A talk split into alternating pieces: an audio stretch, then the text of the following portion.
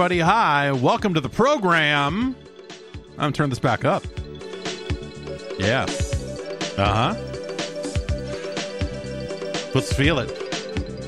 Let's feel the island rhythms here. Late November. Well, 2022. A little bit. A little bit of 2022 left. We're just about done. We just about made it out. And uh, welcome everyone to the Jeff Gerstmann Show. It's a podcast that I do here every Tuesday. It's about video games. Dot dot dot question mark.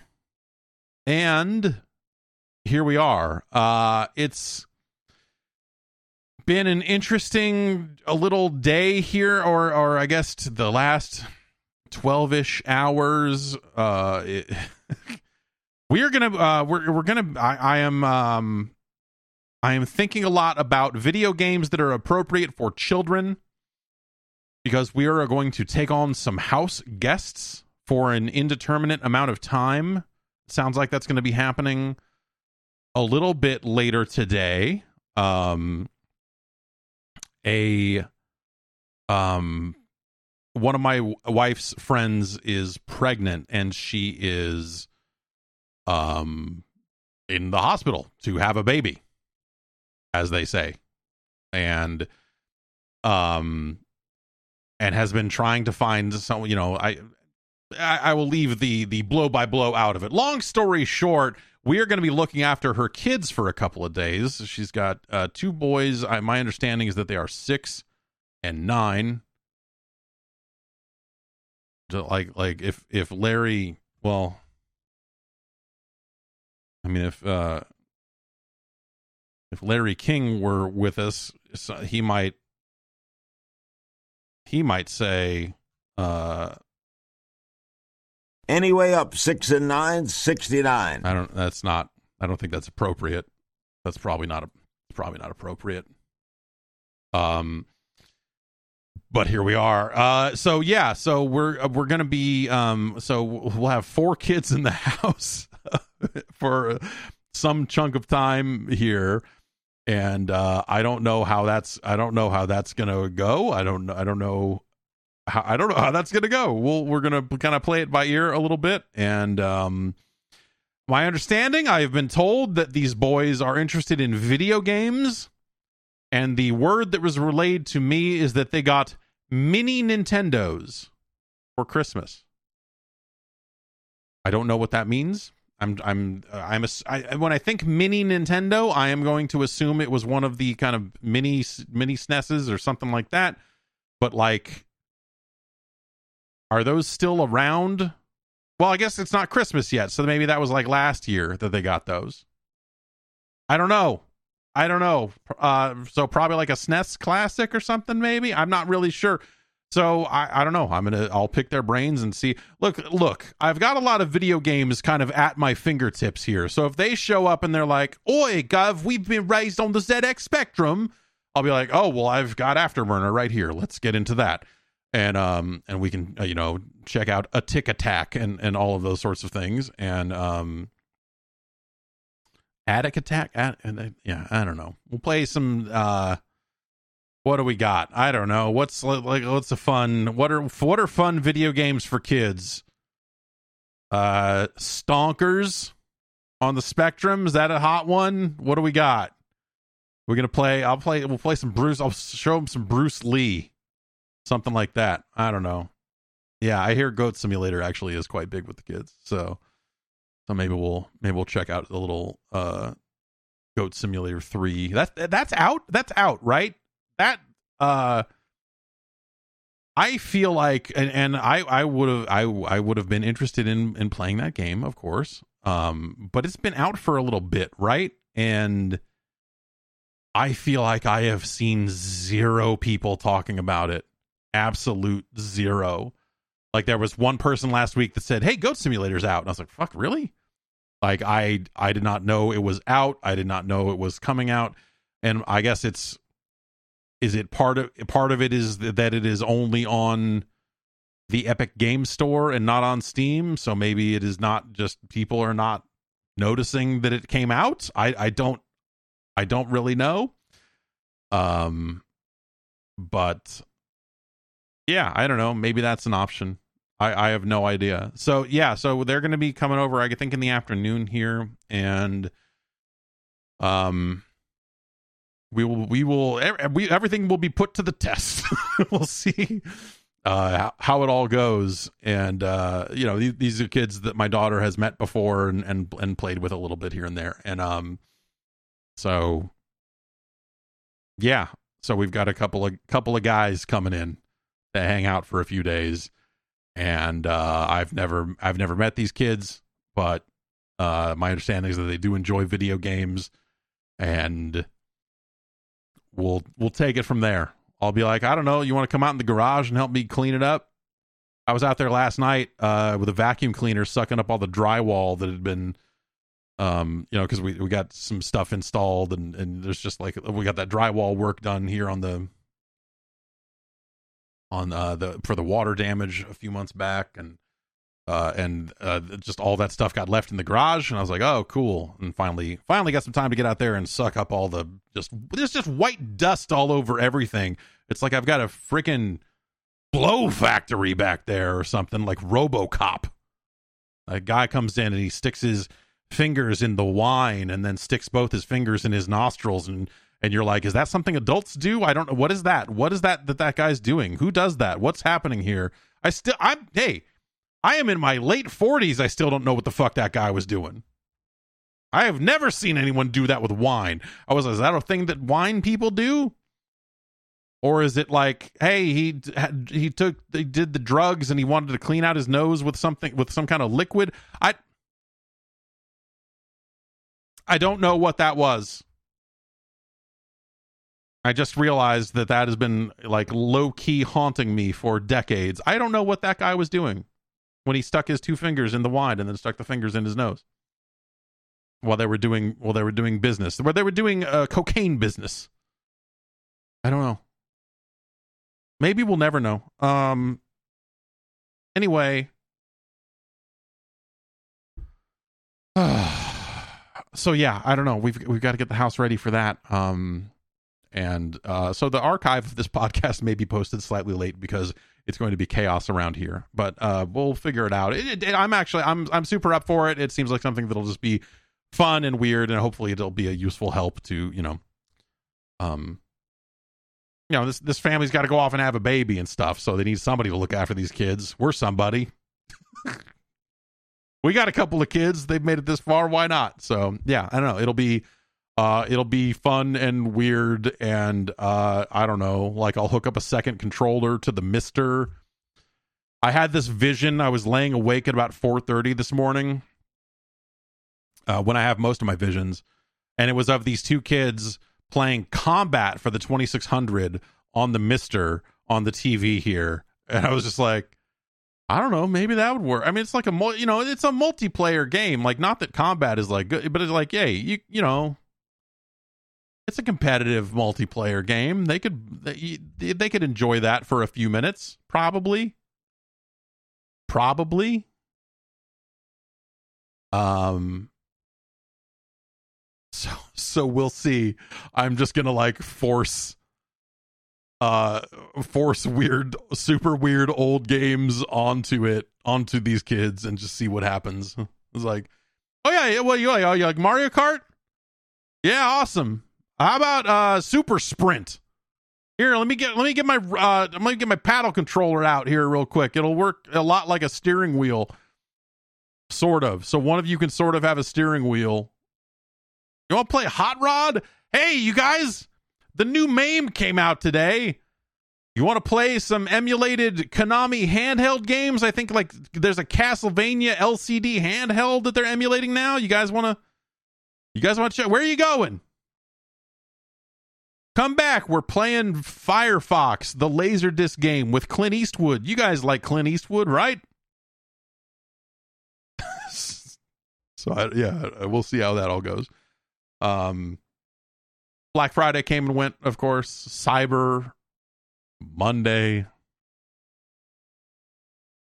I uh the it feels like to, to me the it feels like the deals get worse every year. There was something in the back of my mind that was like, oh well, maybe Nvidia is saving a lot of stock for this shopping season, and maybe they'll have graphics cards back in stock for longer than two minutes. Um, it would appear that the the answer to that was absolutely not. Um, I, yeah, there were some hard drive deals that looked okay. I don't, I don't know. Like I just it's just a bunch I don't I don't mean to be like a fucking downer here. Uh but the deals were a bunch of shit. And uh they have been for a good long time. I bought I bought energy drinks. I thought like, "Oh, cuz that's you know, they're like, "We've got a Black Friday deal on cans of C4." And I looked at it and I did the math on it and I was like, "Oh yeah, that's about two dollars a can. That's that's a reasonable price to pay for energy drinks, and I need some. I'm running low, so um, why don't I go ahead and and get some of that?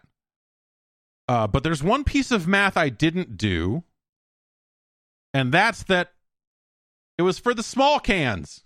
It was for the fucking 12 ounce cans. So I paid two dollars a can for small cans. I paid big can prices for small cans and I got a variety pack of C4. But they're small boy they're small boys. These are not tall boys. Ugh.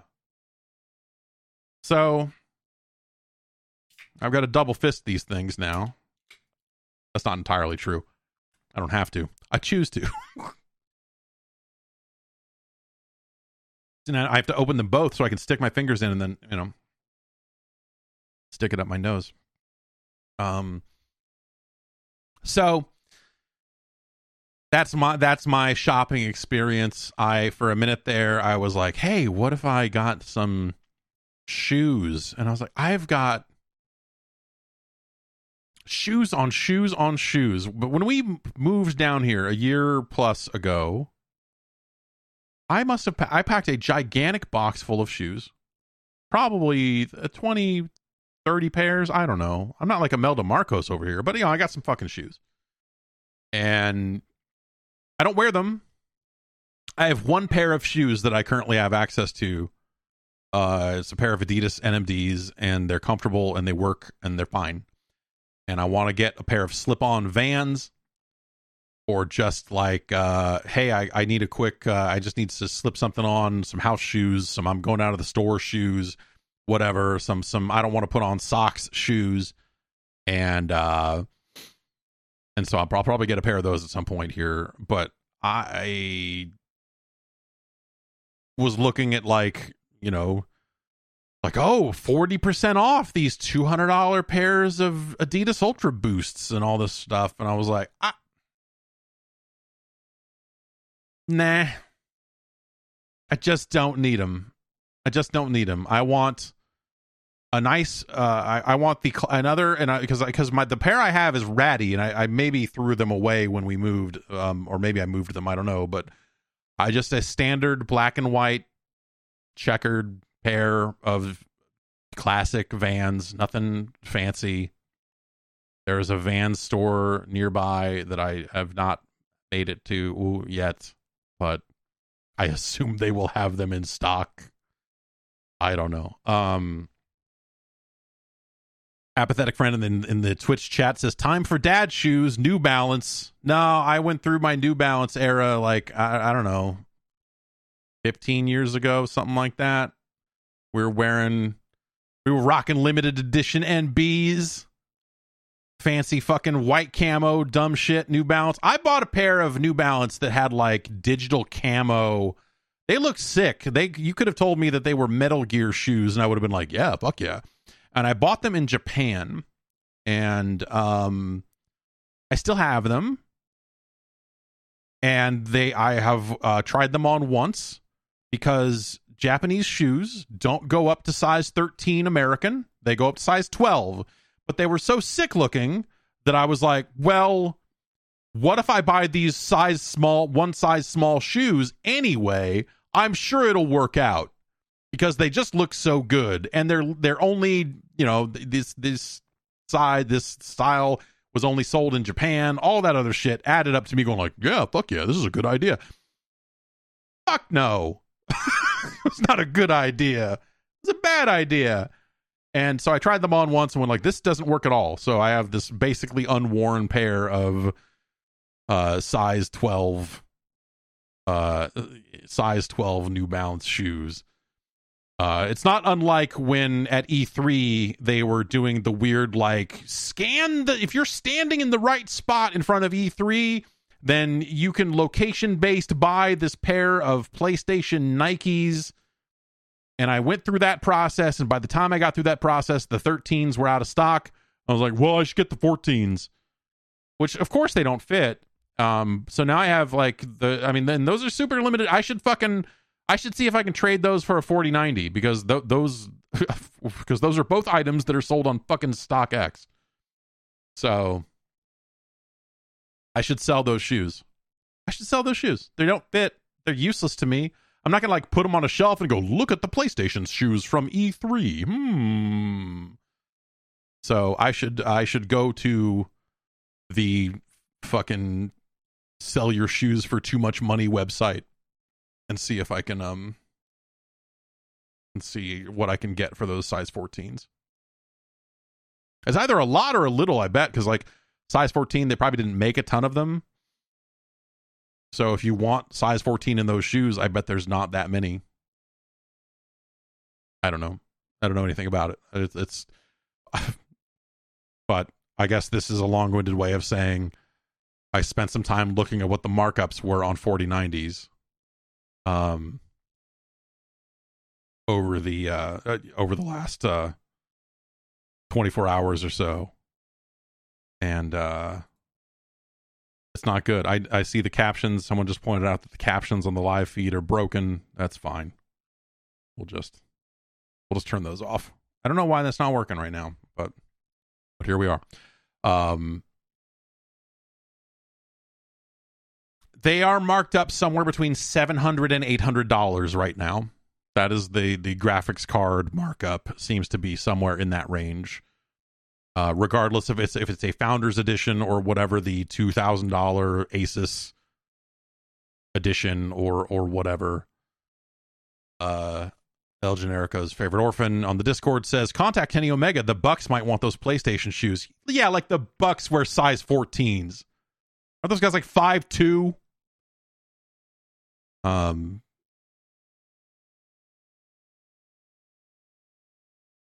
so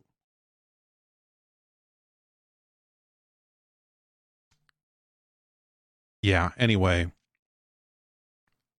It looks like it, it looks like the price of the graphics cards are are the the the over mar- the markup is starting to like slowly trickle down and i don't know if that means i don't know if you can look at that and that means that like this market is eventually going to stabilize and eventually get back to normal. And i know that the playstation 5 markup is starting to, has is really started to fall apart. And um you know may, maybe that'll still maybe that'll be good things. Maybe maybe that'll lead to maybe that'll lead somewhere good. I don't know.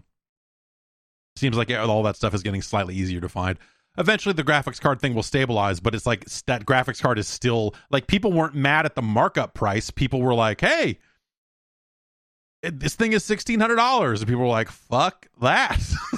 um, and uh, and and yeah, so I I don't know. Eventually, that market gets to a point where people they run out of people that are willing to pay that type of extreme price for those graphics cards, and um, you know, whatever happens, happens. I don't know. It's uh it's weird out there. It's it's it's it's, it's bad out there. They're young, but they're not. What are they? They're probably not five two, right? They don't. They look they look short compared to actual tall wrestlers. You know, they they have that cruiserweight vibe to them, right? Um anyway, that's what's going around uh, going on around these parts. I just I I don't know. I don't know why I was looking. I don't know why I was looking. I don't even really yeah, like why I'm like, oh well, what's the markup on these? And I was and the, the sick thing is I was looking at it going like, oh, 700 bucks. That's not so bad. In the grand scheme of things, that's not so bad.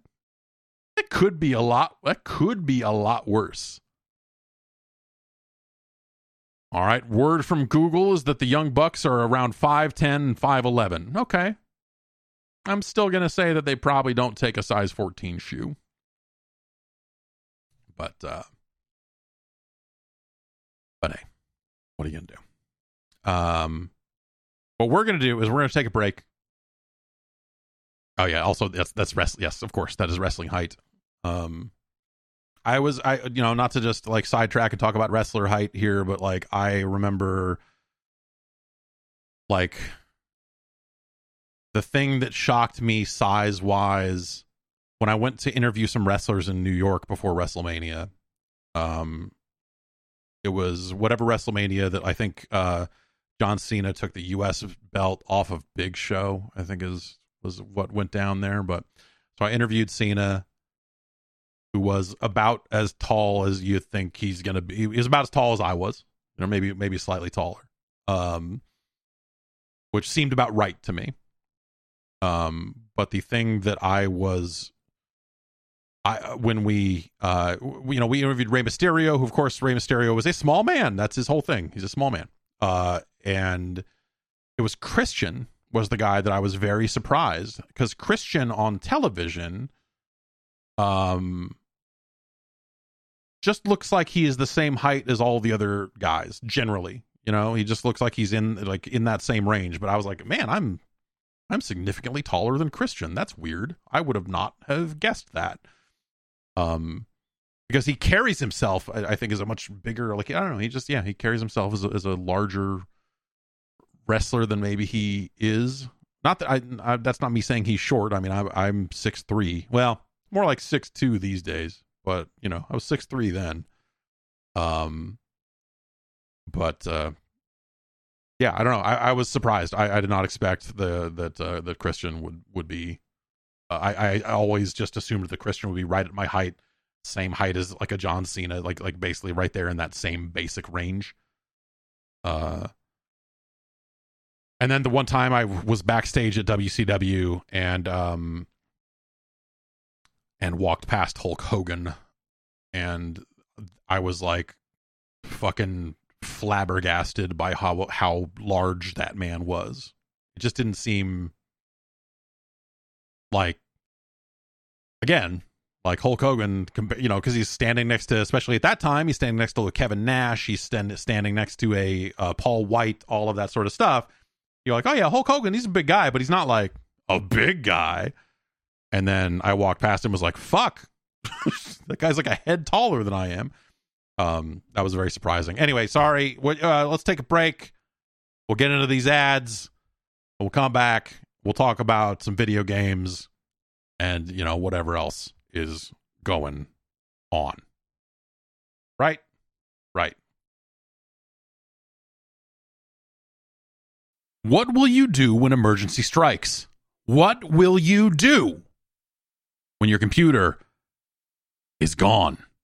It's on fire. A hard drive is out of control. What what will you do if a hard drive gets up and walks away? Disappears out of your computer completely. What will you do when that hard drive starts going click click click click click click click? That's just fun making these noises. What will you do when those files are just completely smoked. Well, here's what I do Backblaze is what I do.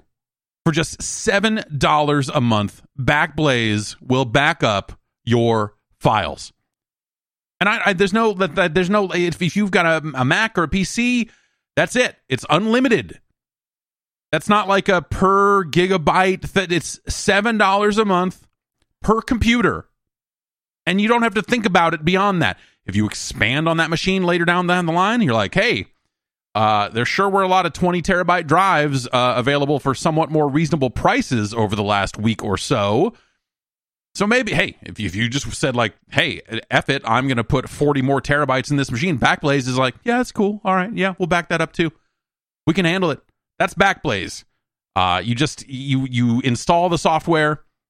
Some light configuration is available if you choose. And that's it.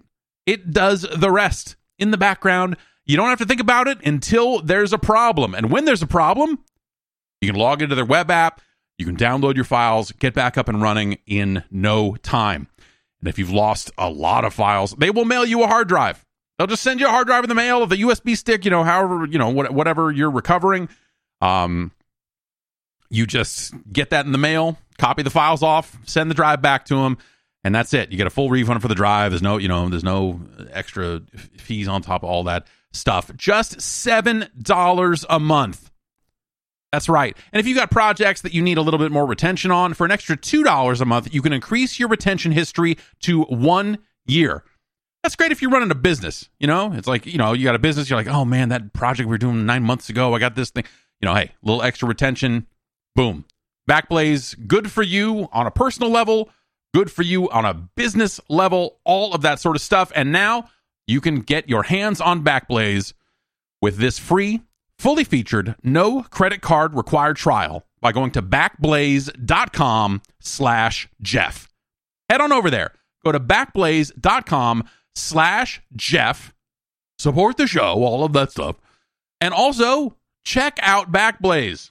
It is the sort of thing that I, I have, look, I have been computing since the 90s. I know a thing or two about yanking a hard drive out of a machine in pure disgust and saying, "Man, that thing didn't even make it a year," or "Hey, that this this hard drive had a great run, and I I'm surprised it made it this long." I've been on both ends of that spectrum for sure, but in both cases, the result is the same.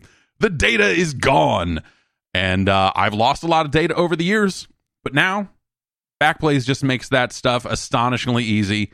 You install it, you know you you tell it if there's things you don't want it to back up or you know you want to do different things like that some minor uh, little tweaks that you can have and it just does the rest. And then again you just don't have to think about it until you need it. And it's been great for that. I have restored terabytes of data from there. That's right. I have i have tons i have two machines um backing up to backblaze terabytes on terabytes on terabytes of data when Backblaze says uh, they've got nearly two exabytes of data storage under management and it is growing, chunk a chunk of that's mine, baby. That's right. Make a chunk of it yours and sleep soundly, knowing that if all of your hard drives just grow legs and walk out of the building or something like that, you've got options. You've got Backblaze. Go to backblaze.com slash Jeff right now. Check out that fully featured trial, no credit card required, right now backblaze.com slash Jeff. All right, we're back. Let's talk a little bit about some video games. Hmm, shall we?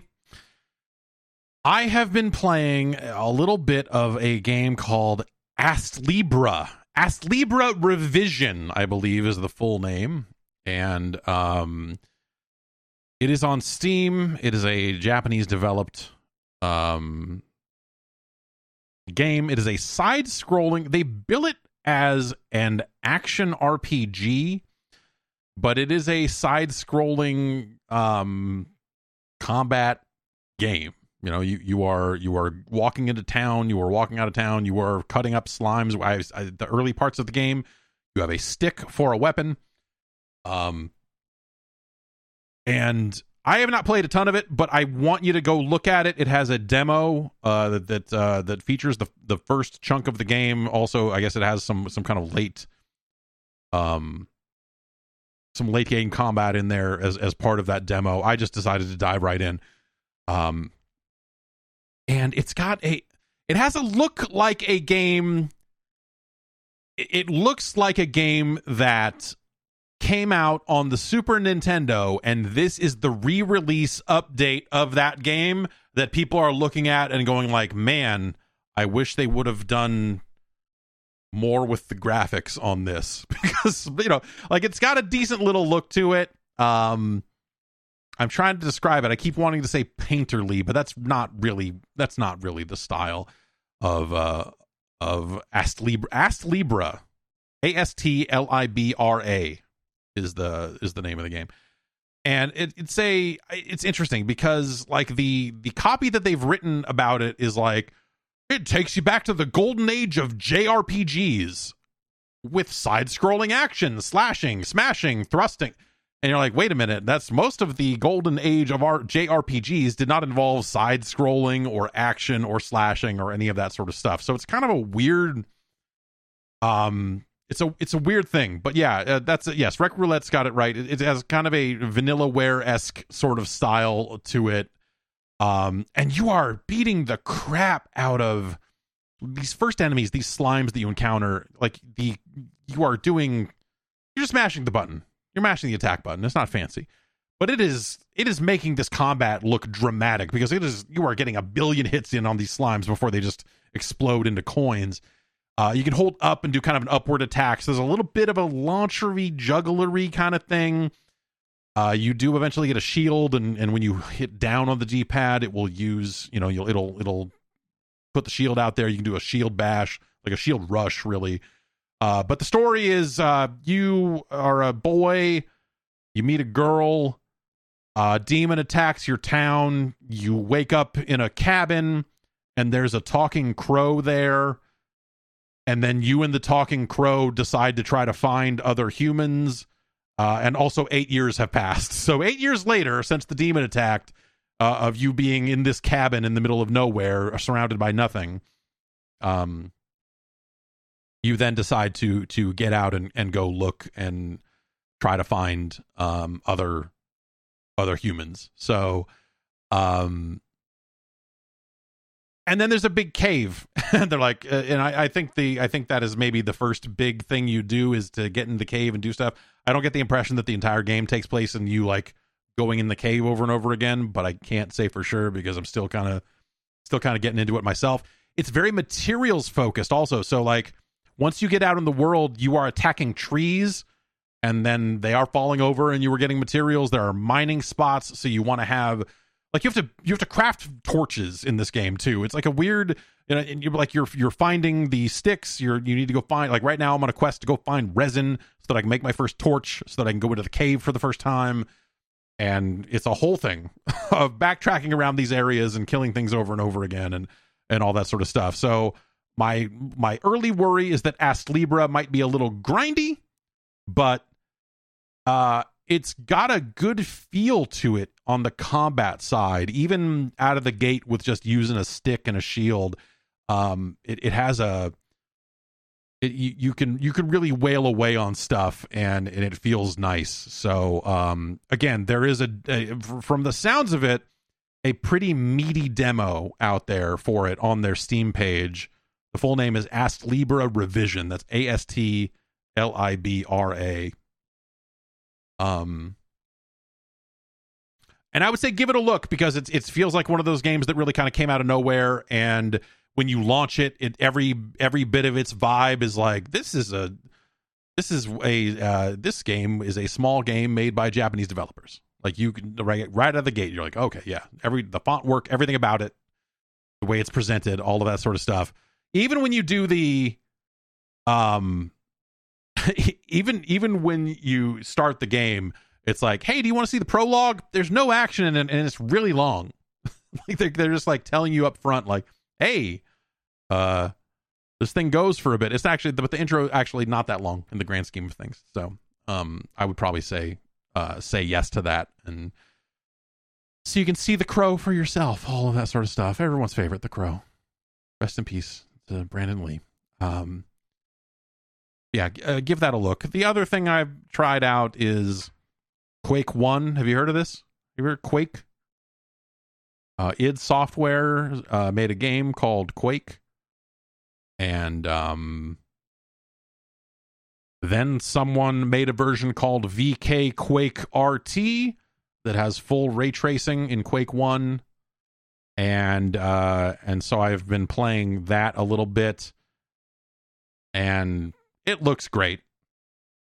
When they when you can really do full ray tracing and I that's it's kind of why I'm interested in seeing what this next generation of graphics cards look like just to see like hey how you know like what's the performance hit all this other stuff. But like also like when we get there developers will maybe start taking advantage of it in a full way. Um when you see full on ray tracing in an in an old game because what's it's been like Quake Two, There's that Minecraft add-on, which is still have you have you tried to do ray tracing in Minecraft? It is still a weird, annoying thing. It's not like a graphics option like it is in real video games. You just go like, yes, I would like ray tracing. Done. It's like, hey man, you got to download a texture pack. You got to go get the right texture pack that's got uh, PBRs in it. You're like, yes, PBRs, yes, professional bull rider, bull riding, professional bowling. Wait, Pabst Blue Ribbon. Wait, uh, what are we getting? And so you have to go find this optional downloadable texture pack, install it, and then it'll look right, and all of this sort of stuff. And it, it's really crummy. I thought that was going to be a crutch. I thought that was going to be some temporary thing for Minecraft, and they were going to be like, all right, all right, all right. That was just the preview. Now here it is for real. Just turn it on and you're good. But it's not. and that's stupid. Um but yes, uh, the the ray tracing packs and stuff for for um, you know the the updated the modern version of Minecraft, the the Java Minecraft, you can kind of do software ray tracing or, or like kind of like fake it a little bit, but it, and it still look, can look outstanding. But if you want to do the actual like RTX graphics card shit, you you are almost certainly using the modern, I guess, bedrock version of Minecraft, which I kind of want to get back into. I don't know. Anyway, Quake One with ray tracing again. Again, it's called VK Quake RT. It's on GitHub. You download it. You install Quake from Steam and uh, when you launch it when you launch this other executable it goes like hey your id1 folder isn't here do you want us to find it from a steam folder and you're like yes and it goes all right cool we're good and you are playing quake with full ray tracing and it looks very nice i don't know you know it looks like quake 1 whatever but like the it's stuff like the way that firing off the the super nail gun or like a grenade from a grenade launcher the, the way it will light up a hallway and quake is such a dark game and you forget that like there's a lot of water in quake. There's a lot of underwater scenarios and stuff where it's very dark down there and so fucking around with things that cause lights and all of that sort of stuff is uh, awesome and it looks fantastic you're like wow this is really great. Like you see it and you're like, man, ray tracing is awesome. And then you go look at a game made in the last 12 months that has ray tracing on it and you're like, yeah, I guess, I don't know. I guess, that, yeah, there's more. The puddles look nice. You know? Whereas like in Quake 1, the portals, the teleporters shimmer and have and have the contents of the portal on the other side of them and all this other stuff um, they just announced that Portal. They, they, this is something I think when they announced the 4090, they said we're going to remake Portal with ray tracing. They did just announce this morning uh, that that is going to be coming out on December 8th, um, and I'll be interested in seeing how that looks. Um, with my 3090, my piddly ass graphics card, this 3090, God, throw it in the bammer is what I say. Um, but it it's uh it's that sort of stuff. And and and that's the disconnect right? Is when you see these older games with more simple graphics where they can just ray trace the shit out of it and the performance hit doesn't matter then you go like dang this is this seems like kind of a big deal. Like when when it's working as intended and it's this full-fledged fully realized ray traced lighting model it looks great you're like, this is incredible. It's crazy that this works. This is so awesome. And then you go load up Watch Dogs. And it's like, oh yeah, you can have uh yeah, if you want to I mean if you want to see like really good reflections in the puddles, we can give you those. It's gonna cost you like 35 frames per second if you're cool with that. Eh. Um and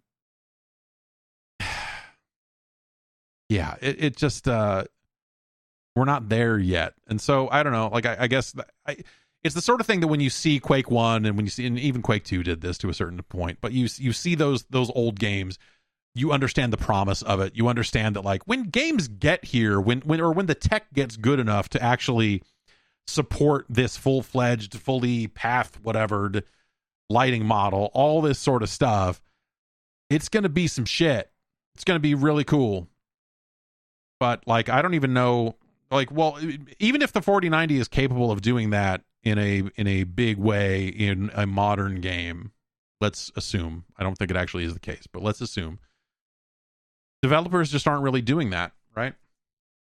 They just aren't um because not enough people have the hardware to take advantage of it. It's probably not worth their time to fully devote themselves to the ray tracing life. And so they don't. And so it becomes like, yeah, I don't know, turn this on and uh, you'll get a performance hit. But boy, these puddles. Boy, these puddles.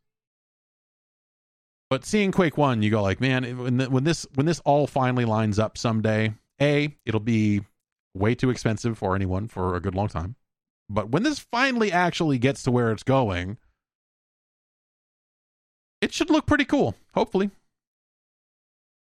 yeah, well, well, yeah, will will DLSS three make it easier enough to to do it in more games? The the other stuff they're doing to make it a little more automated for or a little bit easier for people to make mods that add ray tracing to games like this this portal thing, whatever they're calling it, the stuff that Lightspeed Studios is doing. Um, you know, maybe that'll be cool. I mean, that'll probably be cool, but will that be cool enough? I don't know. These are the sorts of things that drive me to want to get a 4090 because there there is a part of me and this is not me saying like everyone should go get one of these. It is just me saying like I have a sickness and also this is my job and also it I feel like I should be able to speak to this a little bit better. Um, and I should know where that card kind of sits performance wise and, and all of that sort of stuff. Um, and it's a tax write off. So, you know, that's that's me saying don't I also think that the graphics cards are too expensive. But there is a part of me that is just like, well, if I get it before the end of the calendar year, it's a tax write off for this year, blah blah blah blah blah. But I, I don't know. Um, we'll see how that all, that all shakes out. But that's it's a it's a good reminder that like ray tracing is really neat but games aren't really taking advantage of it enough yet. And, you know, we'll probably head further and further in that direction over the next handful of years, but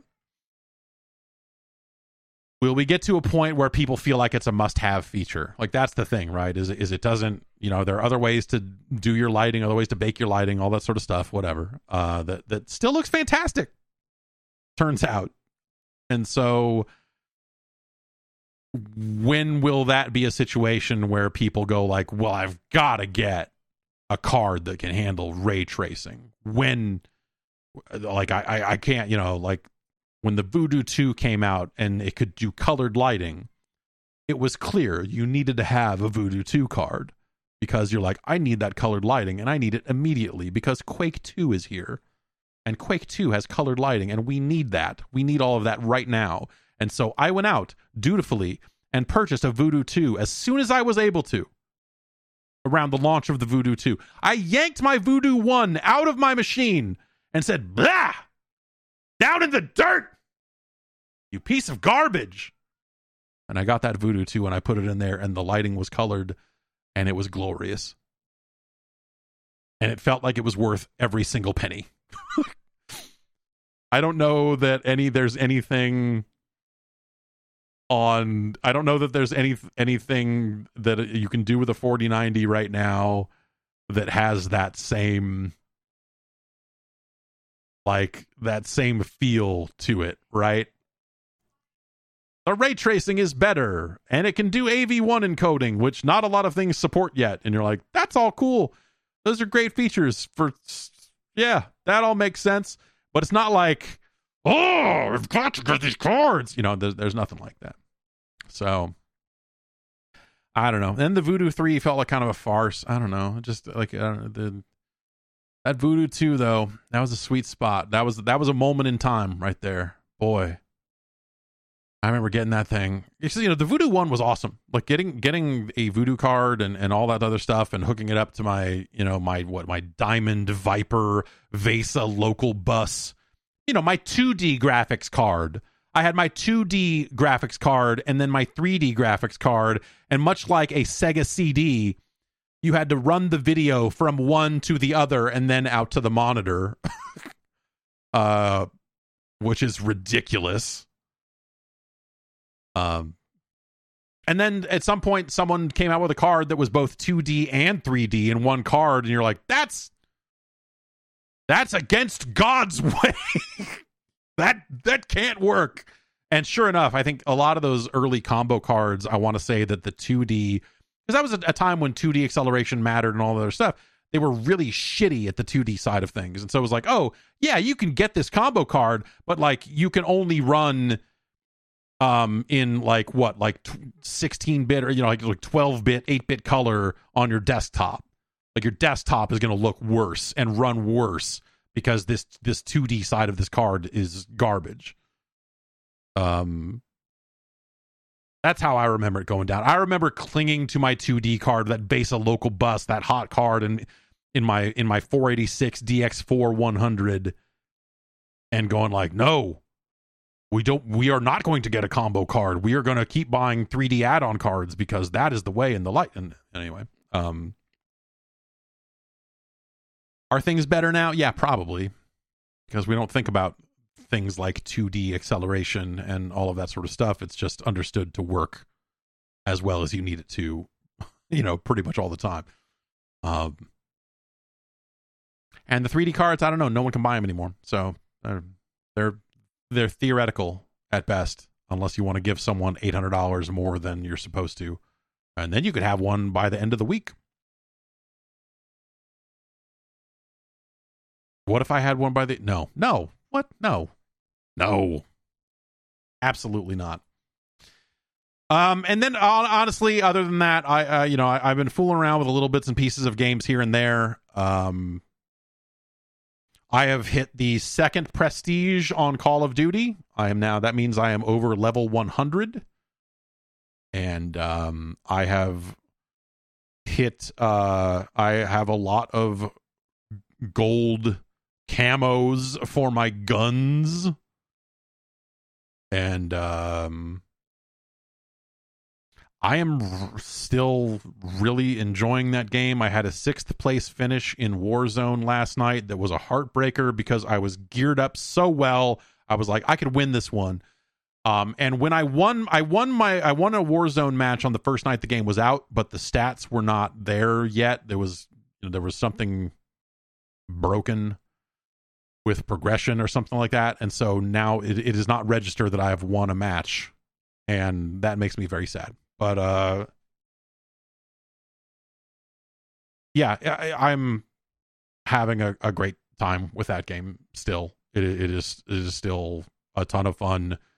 They're doing a bunch of dumb stuff where I have to predict the um the outcome of soccer games to win stuff. I don't uh, they're still doing that. I I had to look up the betting line on like what was it, what was it? Tunisia versus France and just go like I don't know. Um I guess I guess I'll pick France on this one. That's what the betting line seems to indicate. And then I think there's one more game that you have to you have to predict. But uh, if you get four predictions right, you get a there, there's if you get two predictions right, there's one gun you get. If you get four predictions right, there's another one you get. I don't know. It's dumb. And then they're selling skins for soccer players. You can play as soccer players. We talked about this already, but uh the what uh Ney- Neymar Jr., which is a he's a soccer man. Um yeah, his his skin comes with a couple of of really good gun uh blueprints and uh yeah that's I, have been I've been having a ton of fun with that. It's still really good and and like I said, I, I have hit the second prestige, which is crazy. I know they, they made it way faster. Uh, they they made the leveling curve. They they pinballed it out a little bit. They're like, no, we want people, we want normal people to be able to to hit the level cap. We want normal people to be able to get gold camos and and do all this sort of stuff. And and so they've made a lot of stuff more attainable than it was before. So I don't really feel like it's a one to one comparison to older Call of Duty games when people say, "Oh, I had Prestige, I did this, I did that." Like it definitely seems like they have made the leveling curve a lot easier in Call of Duty this year. And uh and yeah, made that stuff way more attainable. And hitting, you know, second prestige, which is something I don't think I have ever done. Um no, you know what? I probably prestige twice, if not three times in in the original Modern Warfare 2. If not Call of Duty 4. But um actually probably was Call of Duty 4. I, I think the, the one I played the most of is the one that I played when I was unemployed. Um which would have been late 07 early 08 so that that'd be call of duty 4 not not the original modern warfare uh 2 so anyway. I yeah I, I don't have much new to say about it. The dmz mode is fascinating. There are a lot of weird bugs in that game and exploits. And so it's just a lot of stuff where there's people who are like okay here's what you do. You go in your inventory you get some cash you drop it next to a gun, and then you look away from the cash and look at the gun, but the cash is still kind of in the way. And when you pick up that gun, you're going to suddenly have a million dollars in cash on you. Then you go find a dead drop site, okay? You take your cash over to the dead drop site. This is they they fixed all the other exploits. You go to this dead drop site, you deposit cash in the dead drop site, and every time you do, you'll get a thousand XP, but you've got a million dollars. So you can do it over and over again and just grind this XP out and you can level all your guns in five minutes or less. And it's just like there's so there's been so many different ones of those. And then there's a problem in Warzone where someone can make the boats fly. And so you see images of I have not seen encountered this in game, but I've seen video of flying boats, which is fun. And then another situation where people are somehow able to jump great distances and like basically like convert, like do the jump and the dive in such a way that it looks like they are doing the worm at a super high speed across the map in a way that you just look at and go like that seems wrong that seems like something they should maybe fix um, along with the flying boats. So uh, yeah I, I i don't know. But that game's super fun! I don't know. Like yeah it's got some funky shit in it but that's almost more fun in a weird way.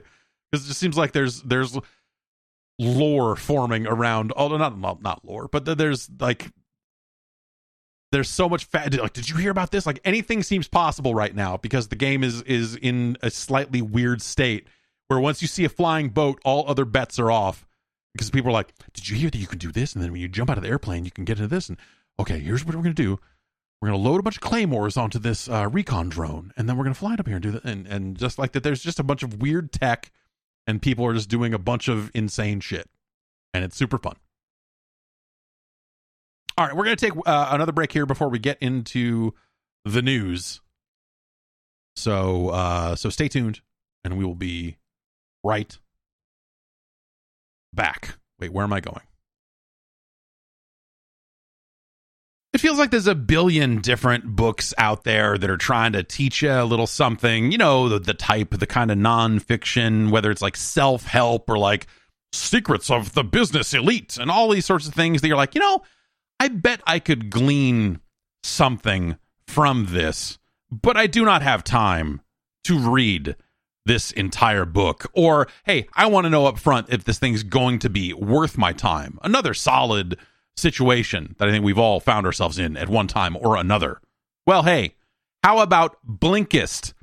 Blinkist is the app that allows you to understand the most important things from over 5,500 nonfiction books and podcasts in just 15 minutes. So with Blinkist, you can, you know, broaden your horizons. You can have, uh, you know, new perspectives kind of put in front of you from a variety of content. They've got 27 different categories, and it's bite sized and audio first. 15 minutes is all it takes to get powerful insights into different topics, and it fits your lifestyle. It's a great little audio experience. You know, you can fit a little uh, education, entertainment, edutainment into your everyday life and all of that stuff. So you know that's uh, that's the power. That's the power of Blinkist. Uh, Reggie Fils-Aimé's books on there. You know, there's just a, a, wide variety. You know, the the Marie Kondo with the hey, here's how to clean up your stuff the right way. All of these sorts of things are solid, th- you know, like solid ideas to get in front of you. But honestly, I, you know, I'm uh, rarely going to have the time at this point with young kids and, and all of this other stuff to just kind of sit down and just like sight unseen read a book no recommendations all that other stuff. And i you know there's not a lot of people i talk to that are, that are into this sort of stuff or anything like that so it's not, not like i'm getting personal recommendations uh, for full books. But blinkist will recommend you some. You can also share blinks with other people. You have a, a premium membership uh, that you can use blinkist connect to share that account and have get two premium subscriptions for the price of one which is pretty cool. And uh and you know you can share little bits and pieces of what you're finding out there. Personal growth baby. That's what it's all about. Whether you're trying to figure out like hey i'm, I'm just trying to do some personal growth. I'm trying to uh learn better reading skills. Why not start with some audio before you get into the whole reading thing? It's you can do it you know uh, the seven days to podcast pro this uh, you know you want to you, do you want to podcast like a professional listen now, there's Blinkist. It's an app. You install it. You get served. You get to get to look at all of these different books that they have broken down into their core tenets and principles, and then experiencing them. You know those key points in like 15 minutes. That's a hot way to get information fast. And right now, Blinkist has a special offer just for you. Go to Blinkist.com slash Jeff G to start your seven-day free trial and get 25% off a Blinkist premium membership. That's Blinkist. That's spelled B L I N K I S T. Blinkist.com slash Jeff G to get 25% off and a seven day free trial. That's right. Blinkist.com slash Jeff G. And for a limited time, you can even use that Blinkist Connect, share that premium account, two premium subscriptions for the price of one. Dang, that's a deal.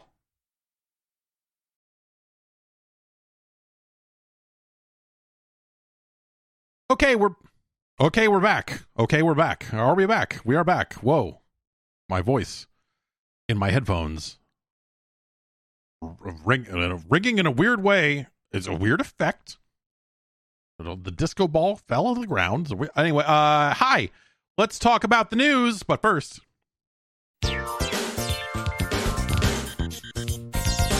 Super Mario Brothers it's not just for breakfast anymore. They're making a movie.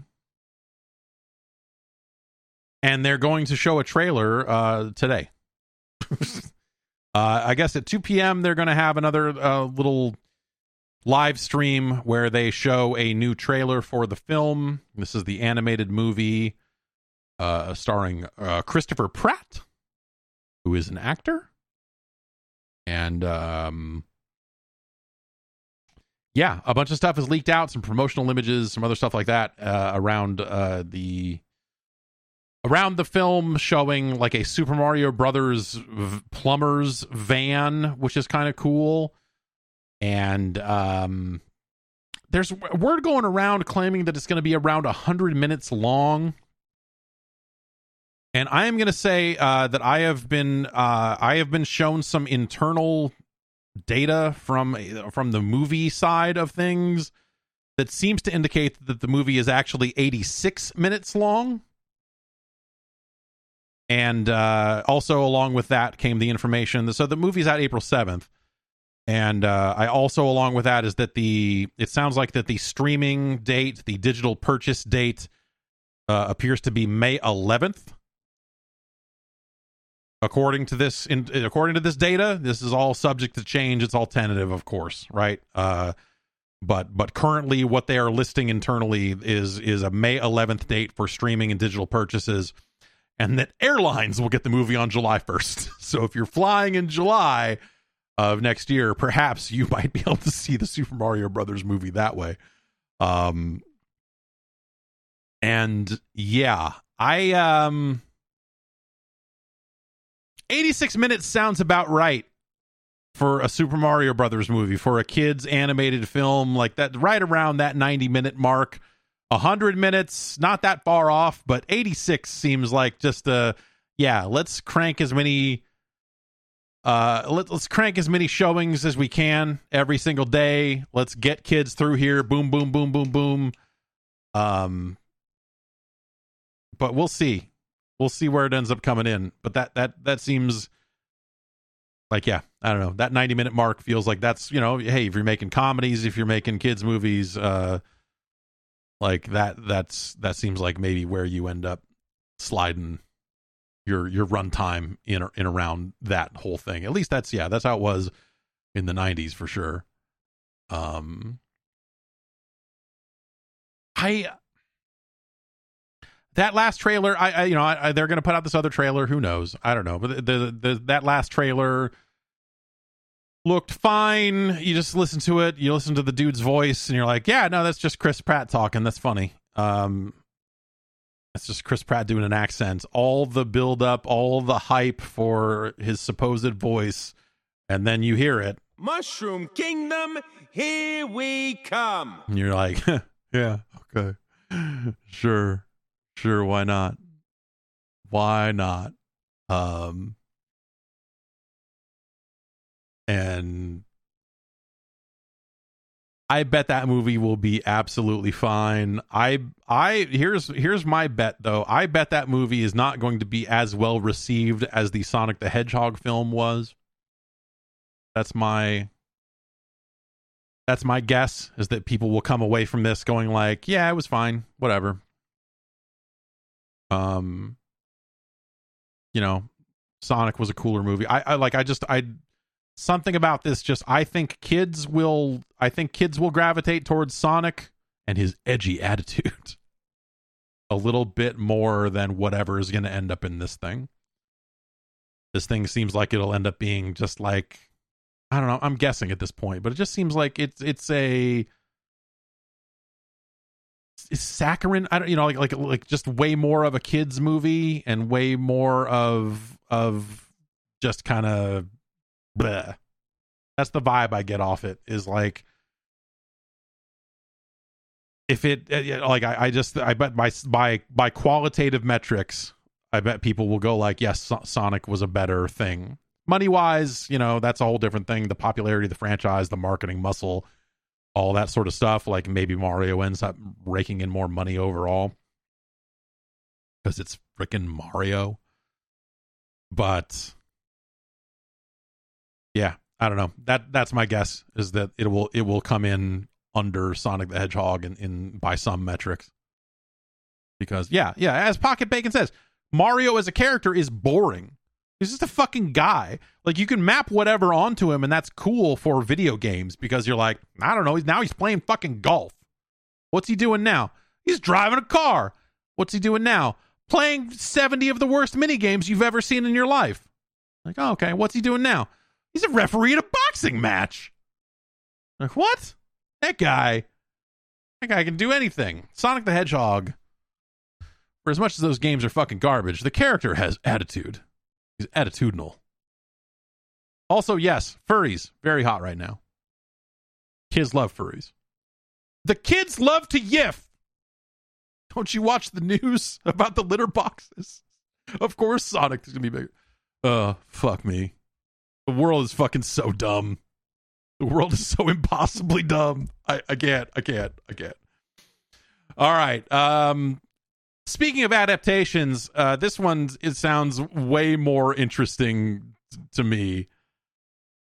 Um, Splinter Cell is being turned into a BBC radio drama, according to uh, VideoGamesChronicle.com.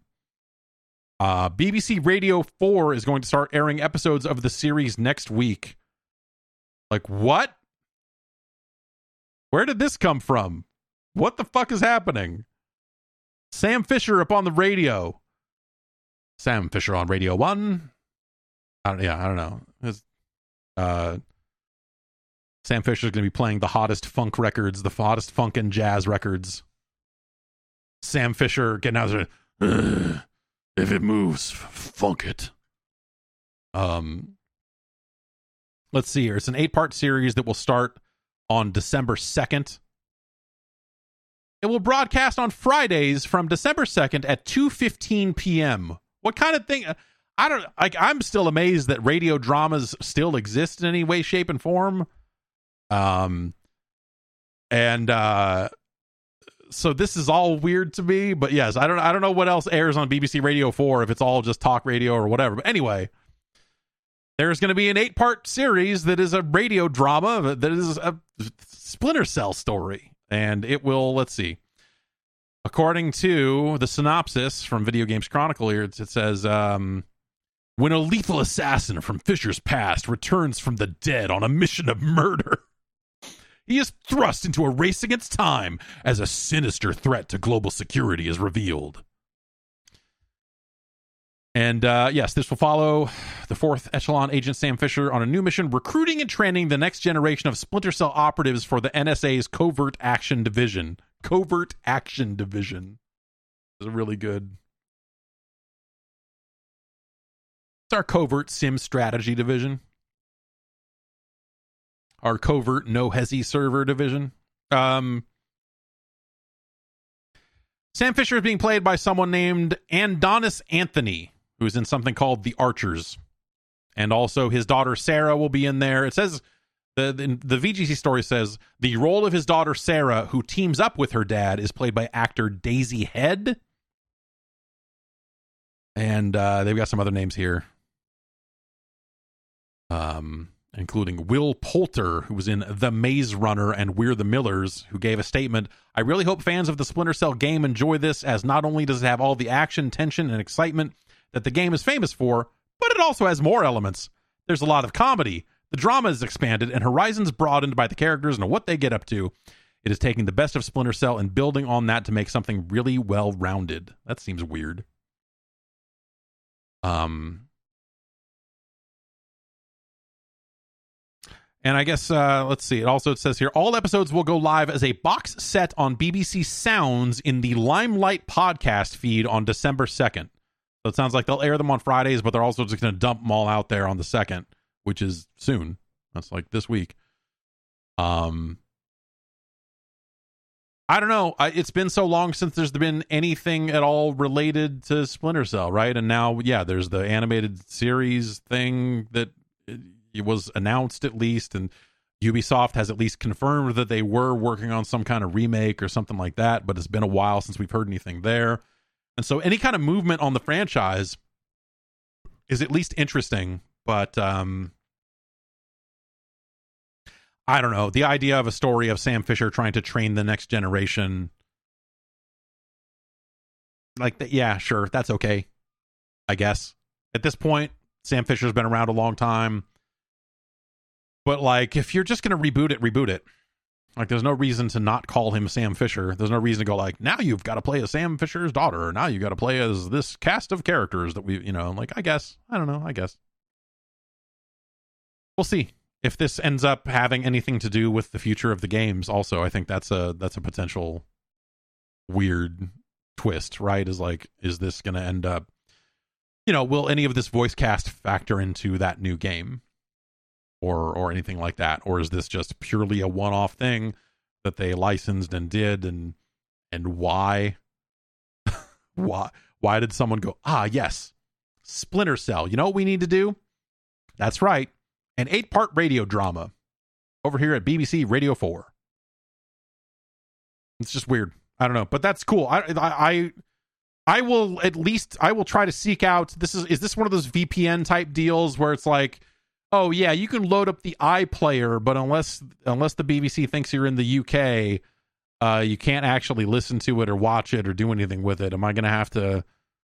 Am I gonna have to be a spy of my own and route my traffic in in such a way that it uh, that it allows me to listen to it? We will see. But like I I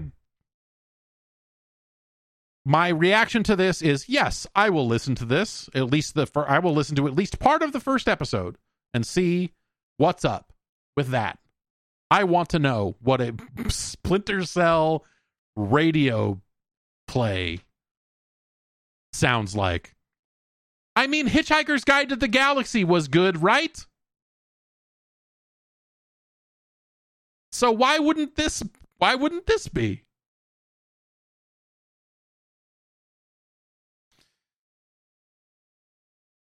What else? In Australia,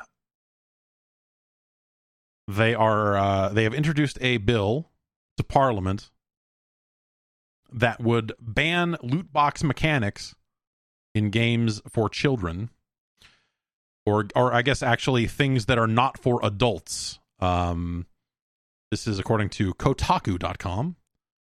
Federal politician Andrew Wilkie, an independent, introduced the bill into Parliament yesterday. He proposes that loot box mechanics, where players use actual money to buy random in game items, prey upon the same impulses as gambling does, and so on and so forth.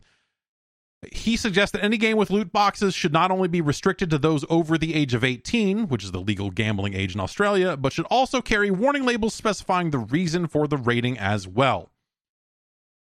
Um, yeah, that that seems like it makes sense. They've got a, a, quote here from part of the bill here on Kotaku. Um,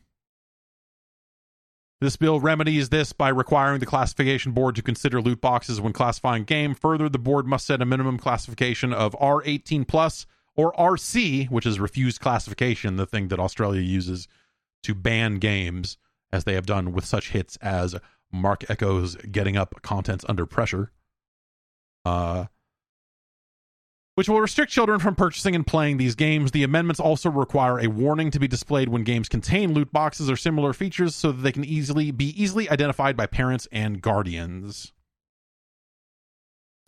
Yeah, I I think this is the the this is probably we've we've reached a, a tipping point with this I think where that just seems like um it's getting to be something of a no-brainer, right?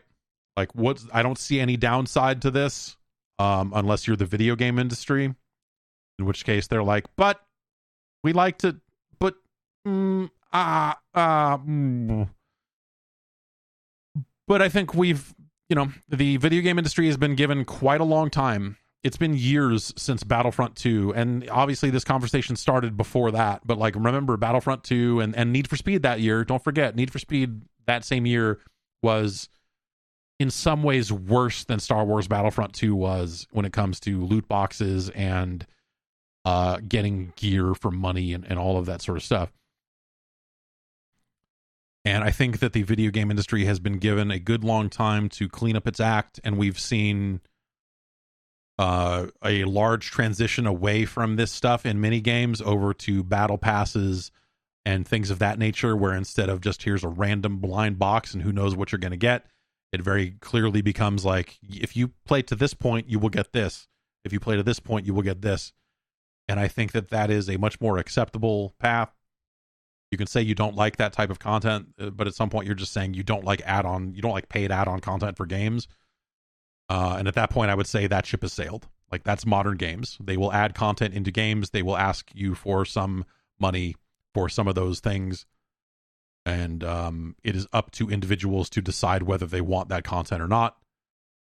Just like they can, you know, they can sell it or not sell it. Just like they sold expansions to Warcraft back in the day, except in this case, the expansion is a hat. um, but when you get into random elements, when you turn it into something that more closely resembles gambling, obviously that is a very different thing. I think that the you know when they started, I think it was when I saw the what are they even called? There's a breakfast cereal. We bought a box of it. My daughter hated it. It was like the LOL surprise. It was like basically you're buying a blind box toy and you don't know what you're to get and some of them are super rare and you're like fuck you. Um when they when I started seeing more of those in real life, it just seemed gross but obviously this stuff has roots back in packs of baseball cards and all of that sort of stuff. Um, but yes, seeing this stuff work its way into games and seeing some players go like, "Oh yes, I've I've spent thousands of quid on FIFA Ultimate Team packs." Gov. Um, it's fucked. It's fucked. It shouldn't that probably shouldn't be a thing. And um or or rather I guess m- what my actual thought is that can be a thing but I don't think kids should be allowed to get anywhere near a game that chooses to include that sort of stuff to that degree. Whether it's your Diablo Immortals or your FIFA Ultimate Teams or your Madden Ultimate Teams or your UFC Ultimate Teams or um you know the way Overwatch did it back in the day with uh with their their boxes and stuff like that. Um yes, Genshin Impact paying for pulls, all of that sort of stuff, like the the gacha game stuff. There's that stuff I feel like totally can exist. Why not?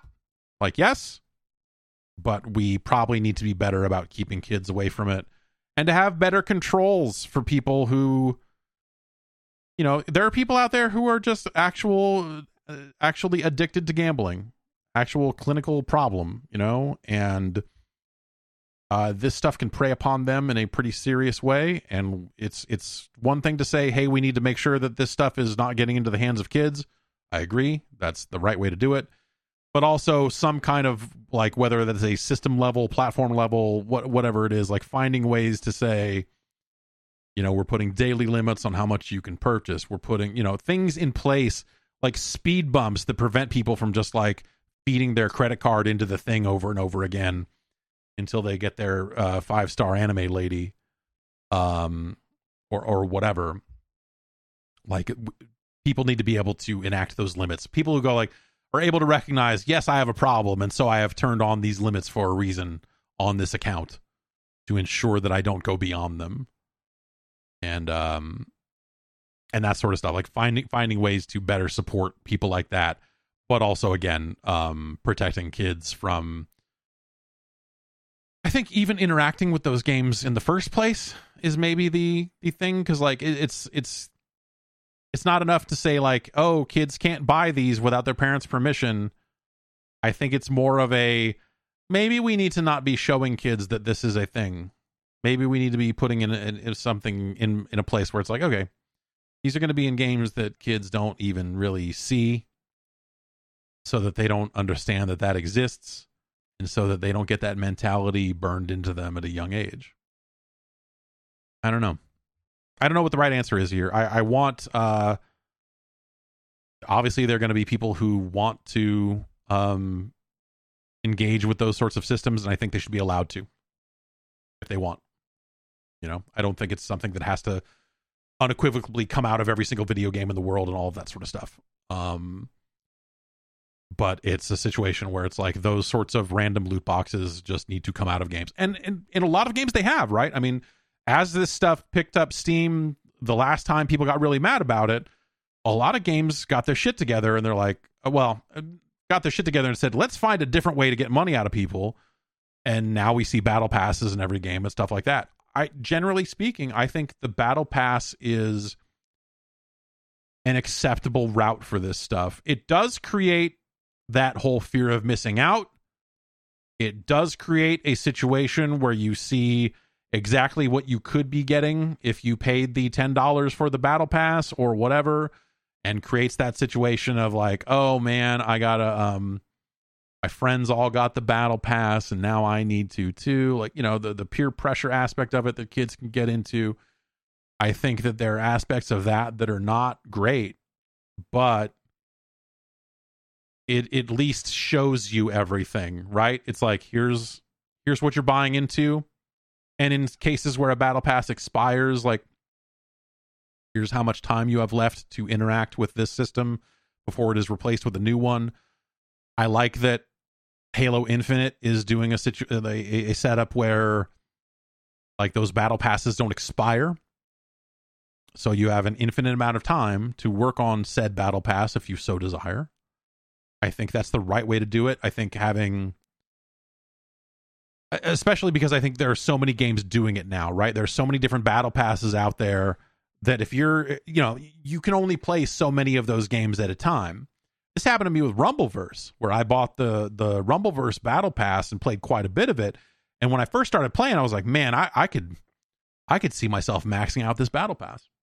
I could see I could see it happening and then a bunch of other games come out and I got I got busy with other stuff and you know then suddenly you're like oh it's the last week of the season and I need another 60 levels, 50 levels, whatever, 40 levels on this battle pass. I'm like, I, mm, I just don't think that's going to happen. And that's lost to the wind now. I think limited time items. I think digital, basically, I guess I'll say, I think digital scarcity um, sucks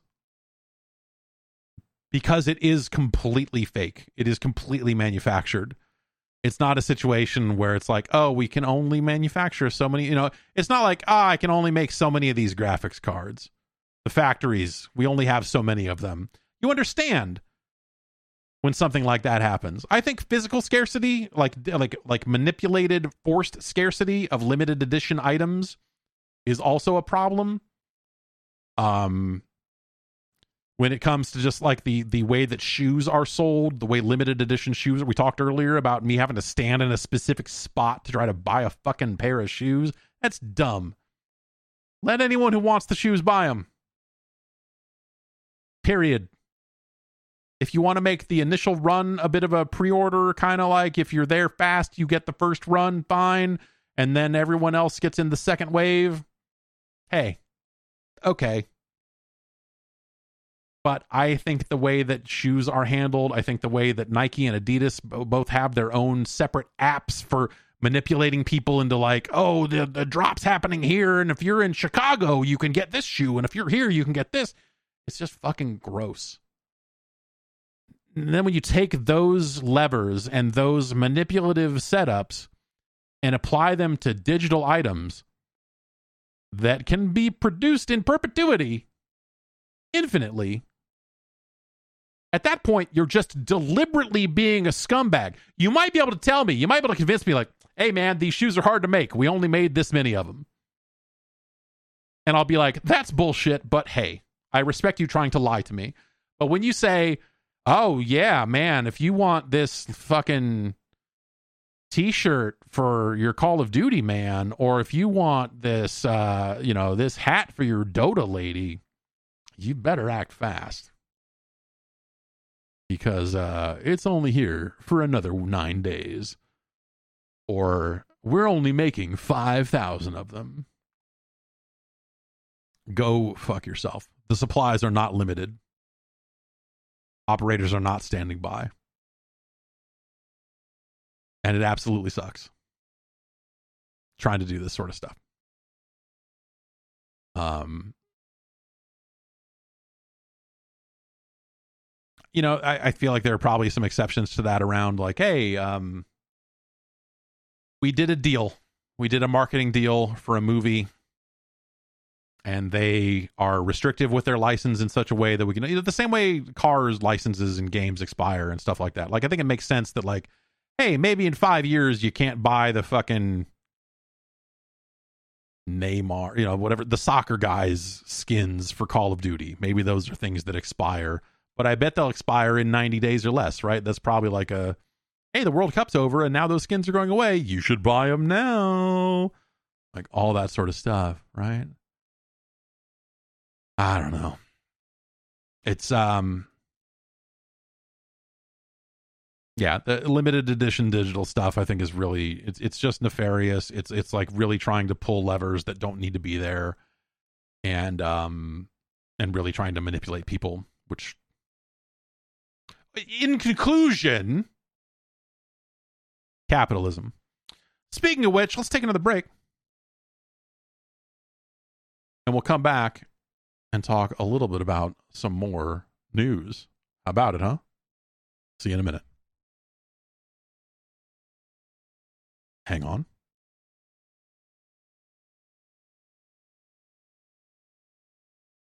You ever get the impression that shaving is just one big racket? I mean, no matter which way you turn, it's like, okay, here's these plastic handles with 9,000 blades on them for, I don't know, what, 15 bucks or something for, what, two of them, four of them.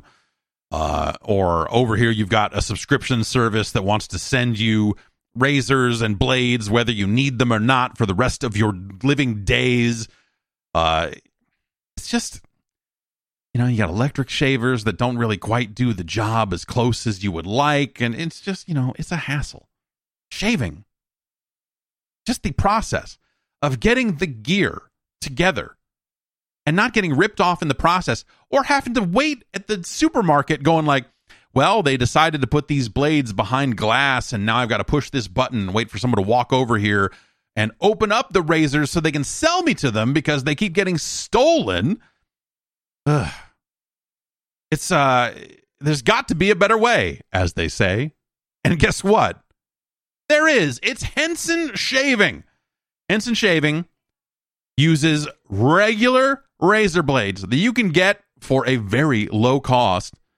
And they make a space age, very fancy, very useful handle that holds those razors in super tight to make sure you get a super tight, super clean, super close shave.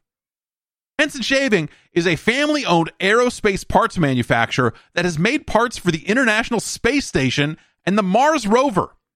And now they're bringing that precision engineering to your face. Your face. They got these aerospace grade CNC machines to make these metal razors just extend. This is uh, this is a very small number, zero point zero zero one three inches beyond the handle. That locks that blade in tight. So it doesn't wobble around, it doesn't result in nicks and cuts and scrapes, all of that sort of stuff. Just lock it in there for a locked in, clean, close shave.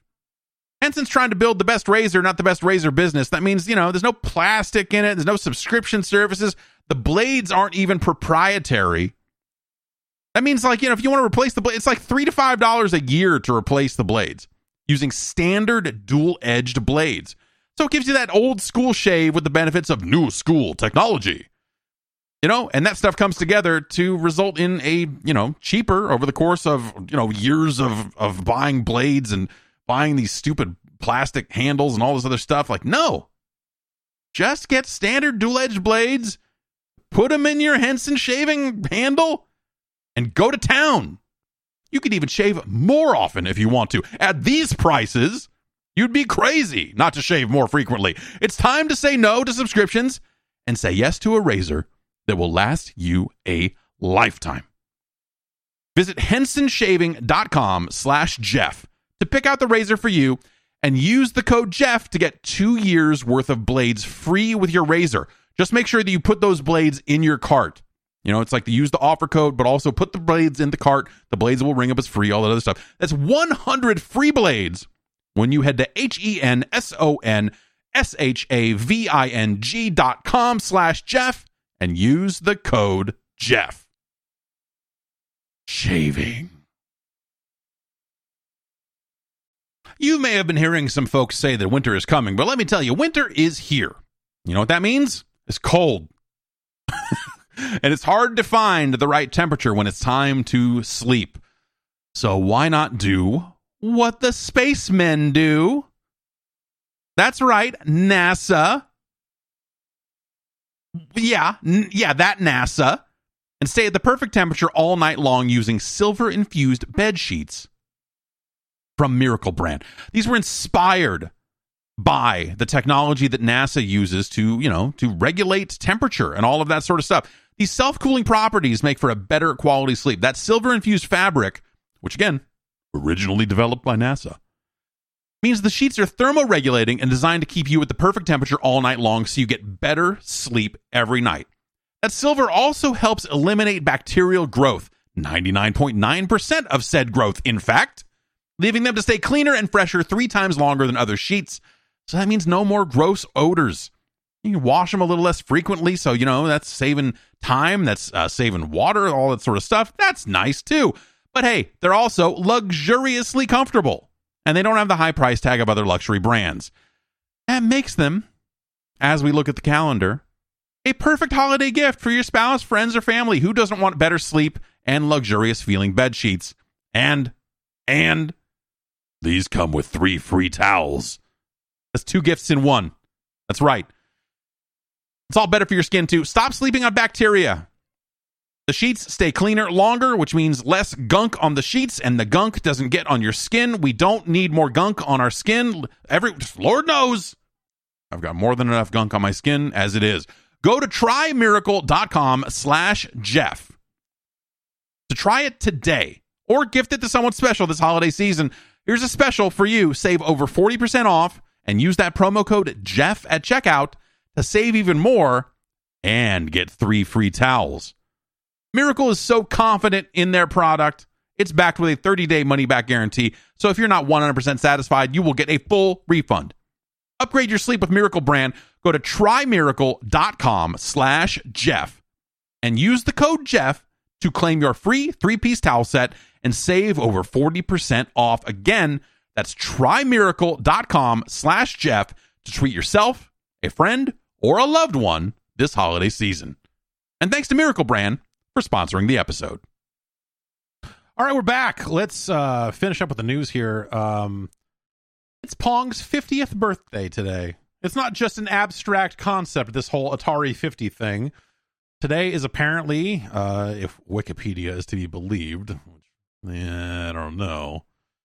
Um, this is the build date as the 50th birthday of Pong, which I guess would mean that's the anniversary of it being placed in that tavern where the story happened with the coin box getting overflowing and all of that sort of stuff. It's crazy to think that um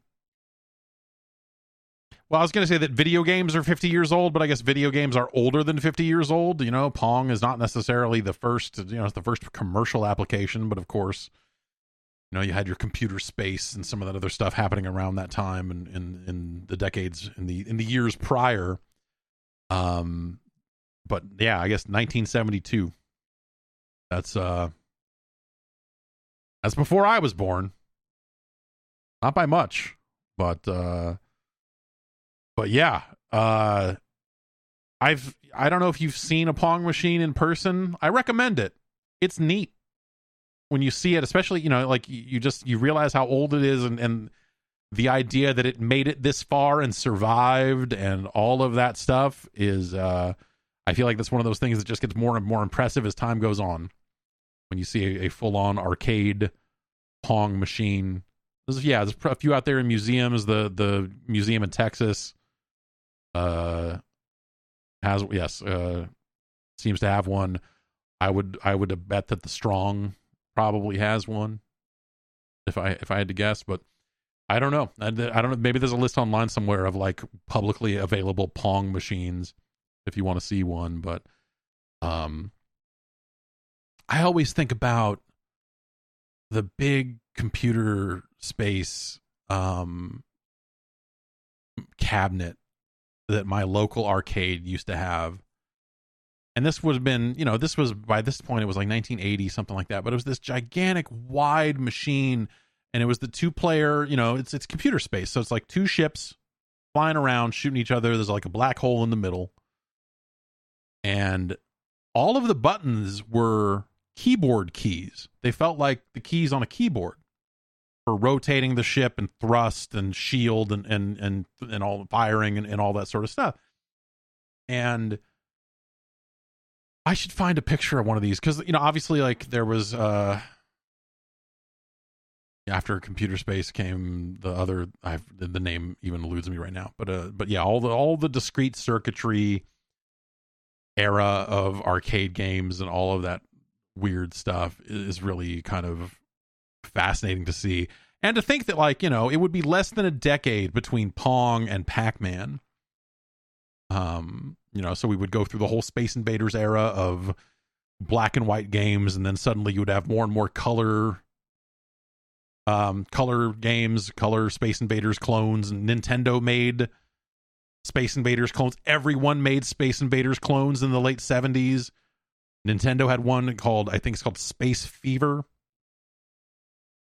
That, that was theirs, but there are a zillion different rip-off Space Invaders machines, and that we would eventually get to Pac Man and the mainstream success that happened in the United States around video games and arcades and all of that sort of stuff um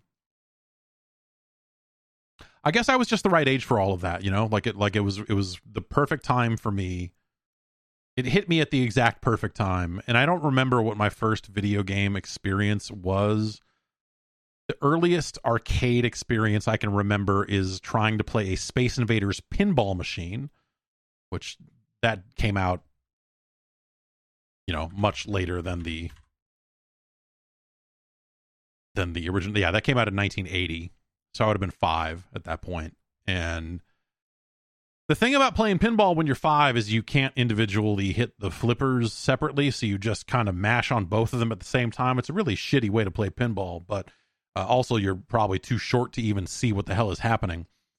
Um, but I remember seeing one of those at an arcade in San Francisco, and I think that might have been. It was certainly one of the first times I played video games. Pinball, you know, if we if we lump pinball in there, obviously it's mechanical and all that sort of stuff. But fuck you, I don't feel like having that distinction right now. Um, and of course, you know, just Pac-Man Fever and how popular that was, and you know, being there for the transition of Mario from Jumpman to Mario when they decided to give him a name, and the Donkey the Donkey Kong cartoon was on, um, all that sort of stuff. Like it was just um, it felt like everything was happening so fast, and it felt like every time you went to an arcade, there was something new and weird there, and um, and because everything was still so new, it um it felt like there weren't really any rules for what the games were. I mean, games would fall into broad categories like this one you're shooting, this one you're running around, this one's a maze game. Because of Pac Man's popularity, like maze became an arcade genre because you had Ladybug and all this other stuff that would come along and try to. The same way everyone made a zillion Space Invaders clones, you know, suddenly there were a zillion different Pac Man style games crush roller all of that sort of stuff. Um and uh and all that the saturday supercade which had a, a variety of video games represented in cartoon format and that show is still not available in a wide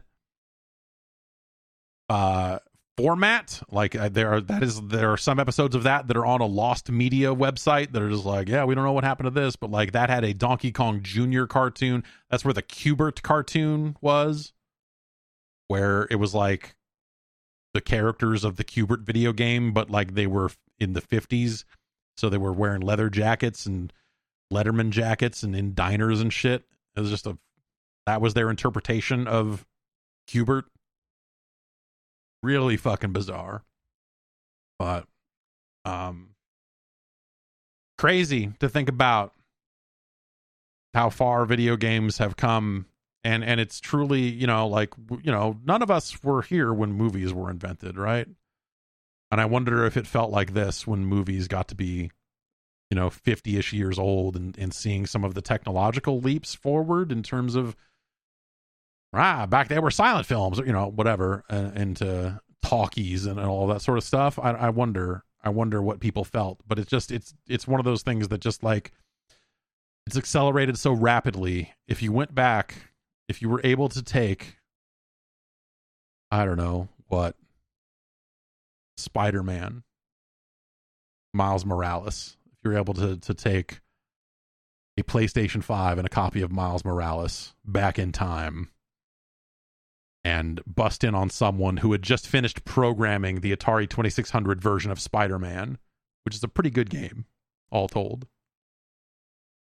And just set that down and be like, yeah, yeah. It's cool, man. You can go up the building and get the bombs. And yeah, I don't know. Check this shit out. Um, and uh, yeah, I don't know. It's, yeah, it's, 50 years is not that long of a time. I mean, it's a it's a long fucking time. Believe me, as someone who has almost been alive for 50 years, oof, it's uh, it feels like a long fucking time. But uh, yeah, it's weird to think about Pong being 50 years old, and the idea of like commercial video games and and all the stuff that kind of came in the wake of that whether it was the Odyssey 2 and the Fairchild and the 2600 and you know just all the all that weird ass or even just the home pong machines. Like before before there were cartridge based devices companies were selling just fucking little boxes that played pong and they'd have the little dials directly on it. Some of them were like, wait a minute, what if you could pull the dial out and hold it a little further away? Um, and but some of them were just right on the device, and so you had to like crowd around this fucking thing that was hooked up to the TV, and it could play Pong and maybe like two variants of Pong if you were lucky, two or three, and uh, and all that sort of stuff. You know, we had a, a you know my I don't know, like I encountered it late. It wasn't something I was playing when it was the only option around. I had other video games at the time, but like my grandparents had one of those Pong machines and so uh, we would set it up on the TV occasionally and play it. And uh, yeah, I just you know at that point it was it's kind of lost on you a little bit. Even a handful of years past that thing's relevance, you're like, yeah, okay, yeah, Pong, all right, fine. We're over here playing Crystal motherfucking Castles. I ain't got time for Pong. um, maybe not quite Crystal Castles era, but you know, but but in in that sort of zone, uh, you know, it, it's it, Pong felt old fast. Pong was very much a thing that you would see and go like, oh yeah, yeah, okay, all right, yeah, your black and white video games get fucked, and uh, and you would move on, but but yeah, uh, let's move on to emails now. Podcast at guard.bike is the email address. Send in an email to me. Here, and I will sit in this room and read it at some point over the course of the week. And if I like it, I will put a little star next to it, and that means I might read it on the show. But then I might not. You know, there's some starred emails here that have been here since, let's see. Uh, here's one from October. Here's one from August.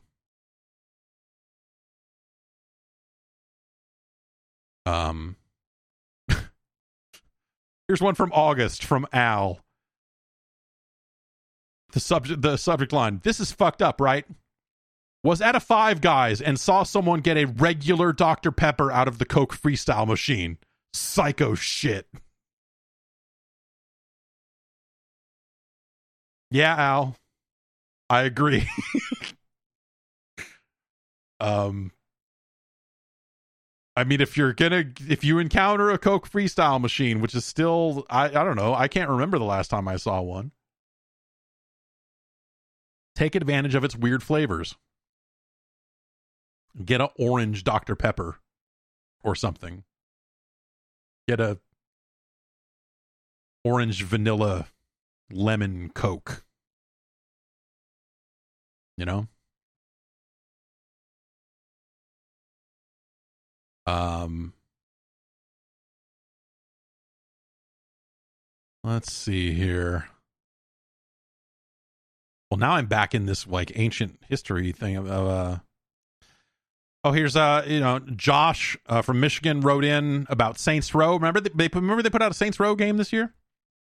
Hey Jeff, the LARP guns you use in the LARPing missions feel better than any of the actual guns I've used in the game. That's true, Josh. Yes. The guns you use in the LARPing sequence, spoilers,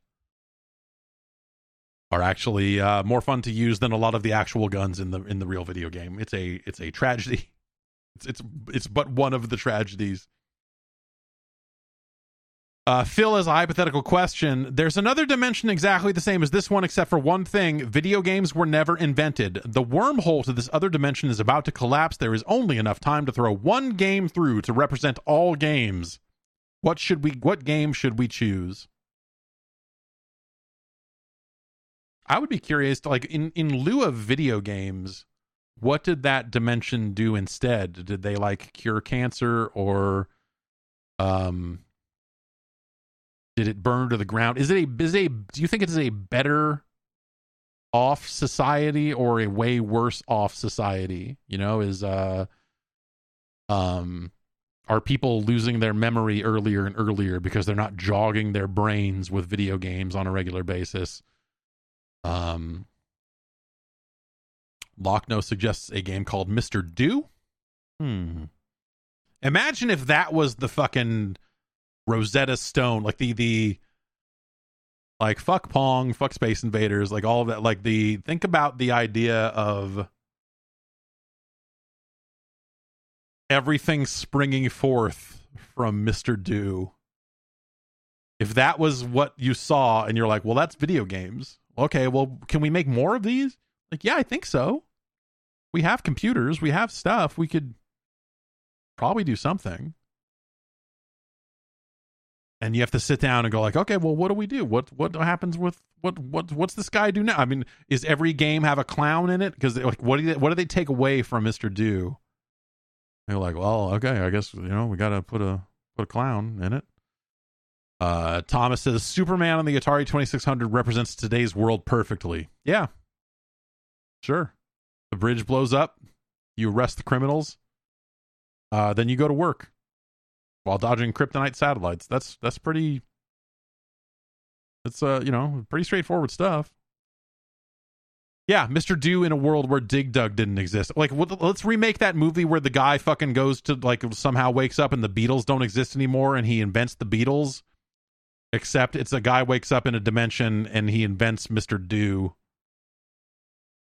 and no one's ever heard Mr. Do before, and it, it doesn't have the context of of of Dig Dug existing or anything like that. Let's write. Oh, we're gonna write that screenplay. I don't know. I think the the game you would throw through that wormhole is like, what would be the game that you could see video games truly springing forth from? Like, if you showed someone this, what would get the concept across in a in the most pure way that would lead to people understanding why they need to make more of them? You know, would you just put Pong through? Probably not. Would it be like a Pac Man? Oni suggests Tetris or chess, and like, yeah, but like, I feel like Super Mario Brothers. Yeah, maybe. Hmm. Yeah, you you could almost see Super Mario Brothers conceptually being like, okay, like there's kind of there's a handful of concepts here at play and so you know what are you what are you really trying to to put together and and all that sort of stuff? You know like could you could video games spring forth from that game? Or would you warp it entirely and just be like oh we've we've decided to throw the scariest fucking thing through and uh and now it's a disaster you know? Like would you put a modern multiplayer game through but only one copy of it.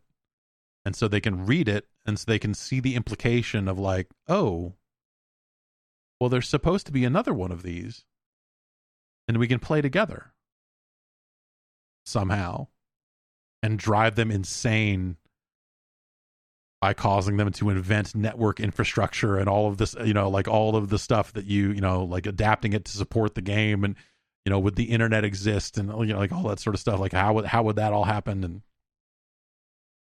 all that type of scary shit? I don't know. Um let's see here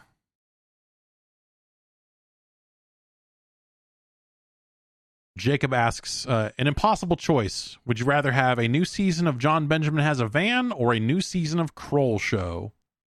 I would, that is not an impossible choice for me. I would take uh, another season of John Benjamin Has a Van. Um, nothing against, I, I think, I thought Kroll Show was uh, pretty fantastic. Um, but John Benjamin has a van is like on another level and is such a specific fucking weird thing that it is just great on its own. Kroll Show is a great sketch show and all that. Like it's awesome. Uh, some very funny stuff on there. Very funny people on that show. But John Benjamin has a van is something else. Um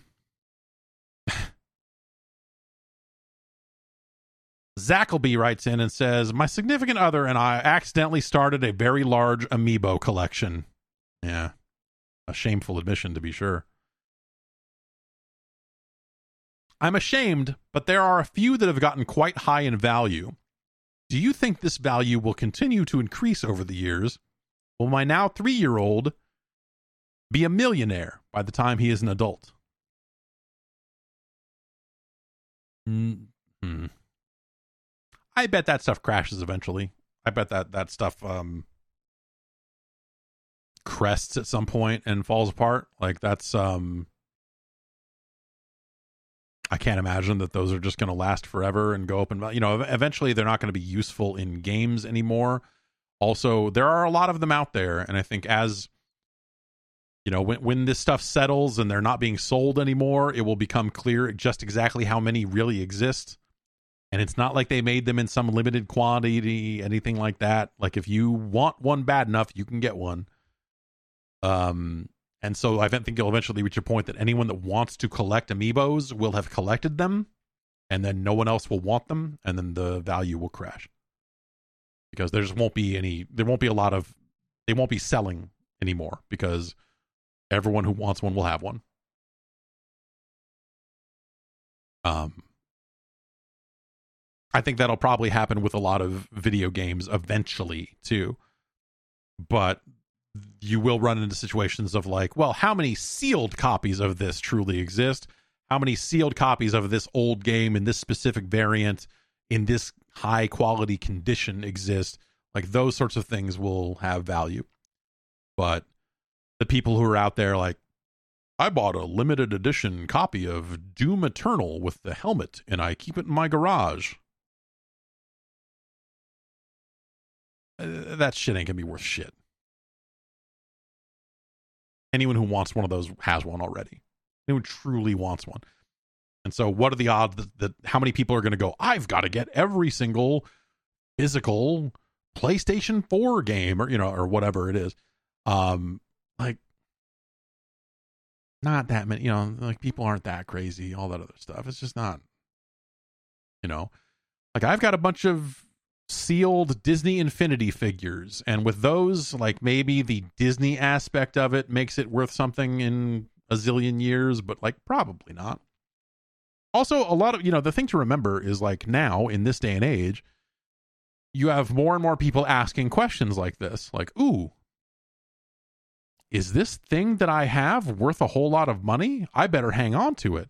And so things that would just get fucking tossed out like baseball cards. I'm just like, man, fuck these things. You know, it's like, oh, all right, I played with those for a while and now they've been in the spokes of my bike for a while and who cares? Um like now you've got a lot of people going like, "Oh, well, this might be worth something someday. I better hang on to it forever." And so a lot more stuff will just make it longer decades. So you'll have just more examples of the item around than there were 50 years ago, 100 years ago, whatever you have. Um, and and so I think that there's just a lot more of that stuff just out there now, especially modern stuff. You know, it's like how many like I you know, like I've got a sealed copy of fucking the Persona dancing game limited edition for the Vita that I ended up with. Or no, I'm sorry. That, that's I have I have Persona 4 Golden sealed for the Vita, I think is what it is. Um, no, like who cares? Anyone who wanted one of those probably got one already. It's a great game. There will be a lot of different ways to play it for years to come. There already are. Uh, digitally, emulation wise, whatever you want to say, like there will be like the the game itself will be playable. So buying it for the very idea of oh i need to buy this so that i can play it that's not a factor anymore. Um and yeah yes that that persona 4 golden special edition is yes it's worth like yeah like 700 bucks something like that right now. Like okay sure. It will not stay that way.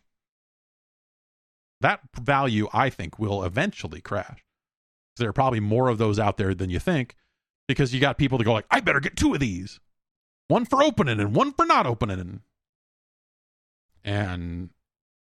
uh collectors are weird man they do you know and and people have been thinking that way for long enough that it's like when things finally settle hmm, you know, maybe that thing stays at 700 bucks, but it's not going to be a million dollars. It's not going to be some like, I've got this Persona 4 Golden is now worth $50,000. The things you want to collect, I feel, are from before the era when people said, oh, I should collect this. And so that's how something like Magical Chase or something ends up being worth who knows? Who knows? Like what a sealed copy of that I think sold for what, 15 grand, 16 grand? And I think it was in slightly worse shape than mine. Uh, and it's the only other one I've seen online. So, how much is that really worth? Maybe someone will dig up maybe someone will like open a box in a warehouse tomorrow and go, "Oh shit. There's a thousand sealed copies of Magical Chase in here that are in perfect condition." and the value will crash. Or maybe they won't. But stuff that is generally older from, you know, older than the concept of collecting a thing. Not that people didn't collect video games back then, but like the idea of like a sealed copy of a video game from the 80s or 90s is very silly. Um, and and is largely accidental, I would think. It was like, oh, huh. How did I end up with a copy of Yoshi's Cookie? That's weird. And so everything now yes, everything now is artificial scarcity. All these like we've got a limited edition collector's edition. It comes with a steel book. I'm like fuck you. Stuff's garbage. It's worthless. Unless you're truly making it in super limited quantities. But even then, if you're advertising that it's being made in super limited quantities, then the people that are collector weirdos just fucking snap them all up and keep them sealed in the first place. So what's the what's the fucking why it doesn't matter. You know what I mean? That's why I think you know, like when like I, I when I come to, when it comes to me, me, cataloging my games and, and figuring out what I have and all other stuff, I only care about the physical stuff because that's the stuff that a is easy. It's out of sight, out of mind, and it's the stuff that is gonna you know potentially have some kind of value at, at some point, maybe, maybe. But the vast majority of this stuff is not going to I, I don't think it's going to gain any kind of real value. And so amiibos, if you've got them sealed, if you opened them, then fucking throw them away now, right? I mean, if you want open amiibos that have character data written to them, those things have been selling like hotcakes for a long time. There are a billion of them out there. When those become useless, people will flood the market with them, and then you'll be you'll be like, oh, I was at the Goodwill, and look, it's Samus and, and I got it for three dollars, you know, like like that sort of stuff. But if you've got a good batch of sealed mint on card amiibos, then yeah, you know, maybe someday those end up being worth something. But you're not going to put your kid through school on it. I don't think. Um,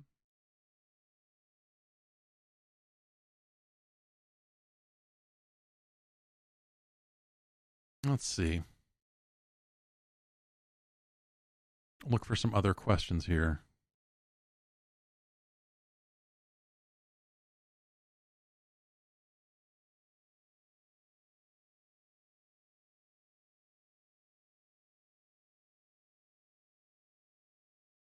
Holden writes in and says GTA 6 should have jai alai. I agree. With, G- with all the GTA 6 leaks confirming it is back to Florida, what are the chances it has playable jai alai this time around? I think the game's central plot should revol- revolve around jai alai gambling and match fixing. You know, something the kids of today will really relate to. Yes. And a whole side quest around uh, where you are murdering people for credit pig. Also. Skyler from Tampa writes in and says, Any renewed interest in the Analogue Pocket after the update that opened up the FPGA cores for anyone to work with? Someone just recently, again, this was sent in September, someone just recently ported a SNES core to it that was originally for the MiSTer. Yeah, there's been more and more uh, MiSTer cores getting ported to the Analogue Pocket, and um, that's cool.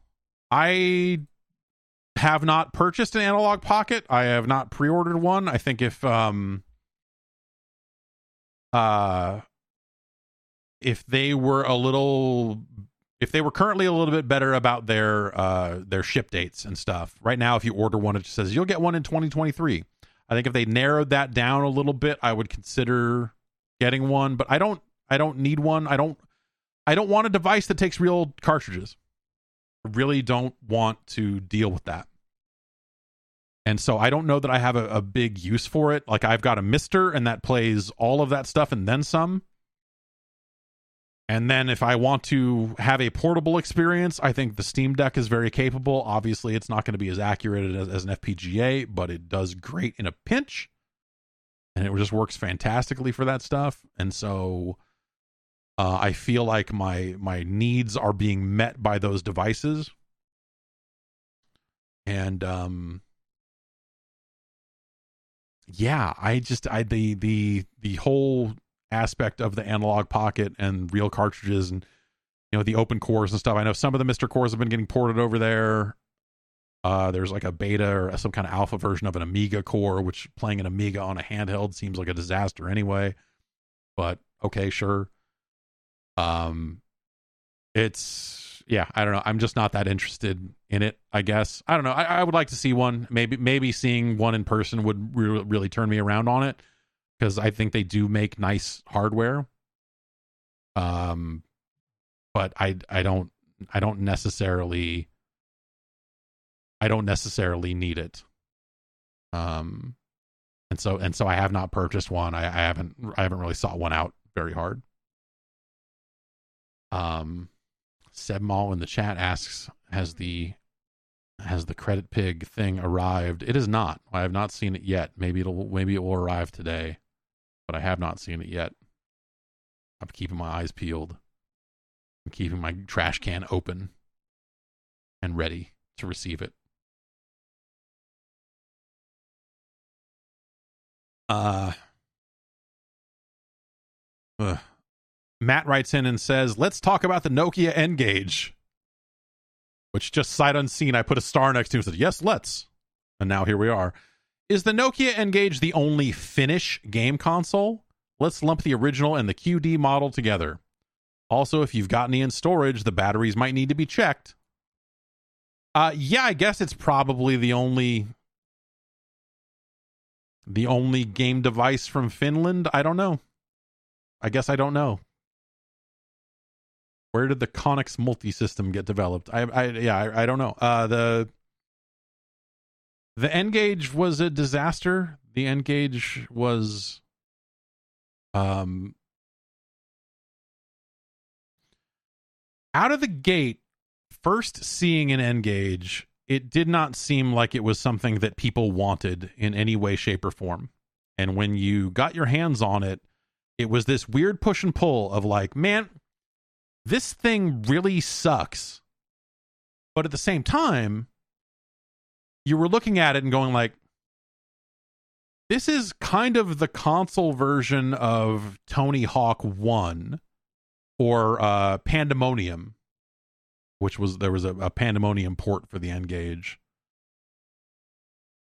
And seeing that running on a phone even though the frame rate was shit the aspect ratio you know it was like a weird the the format of the screen was fucking terrible for all types of games, basically. Um, and it was kind of crazy to see a polygonal game running on a phone, you know? When you think about what phone games were at the time, it was Snake and it was like I don't know, did I did I have my T-Mobile Sidekick by that point because like I remember getting Ikari Warriors. I remember buying a really terrible port of Ikari Warriors for the Sidekick it was like okay considering it was running on the sidekick. But like, you know, seeing Pandemonium, seeing Tony Hawk, seeing some of that early stuff running on an N-Gage, there was an aspect of it where you're like, this is nuts. But then you would play it and go, also it feels like garbage. Also, this phone is shit. Um, also, uh, the controls for controlling it as a game device feel bad. Also, it's weirdly unreliable. Also, I have to take the battery out to swap cartridges, which the QD, the the the updated, the new the new model of the N-Gage fixed some of that stuff, but the N-Gage was immediately just it it felt like a very desperate um Nokia felt very desperate to try to make the N-Gage a thing. And what I mean by that is it is the best supported hardware launch I have ever seen as a journalist. Um in 30 years of doing this, they sent out so many of those fucking things and so many copies of those games to us at GameSpot. They buried us in that stuff. More so than any handheld, any console, anything. Like they were like, here, here, here. Do you want? Do you got it? What you need? Here, here. Um, like just so much. They sent me like half of an N-Gage capture kit, which is really unfortunate because it would be really neat to have an N-Gage capture kit in this day and age. But uh, it it was I, I, never was able to get it working back in the day. I ended up, I believe, passing it off to Steve Lynn. He has some parts of that. I don't know um, if any headway was made on that thing, but um,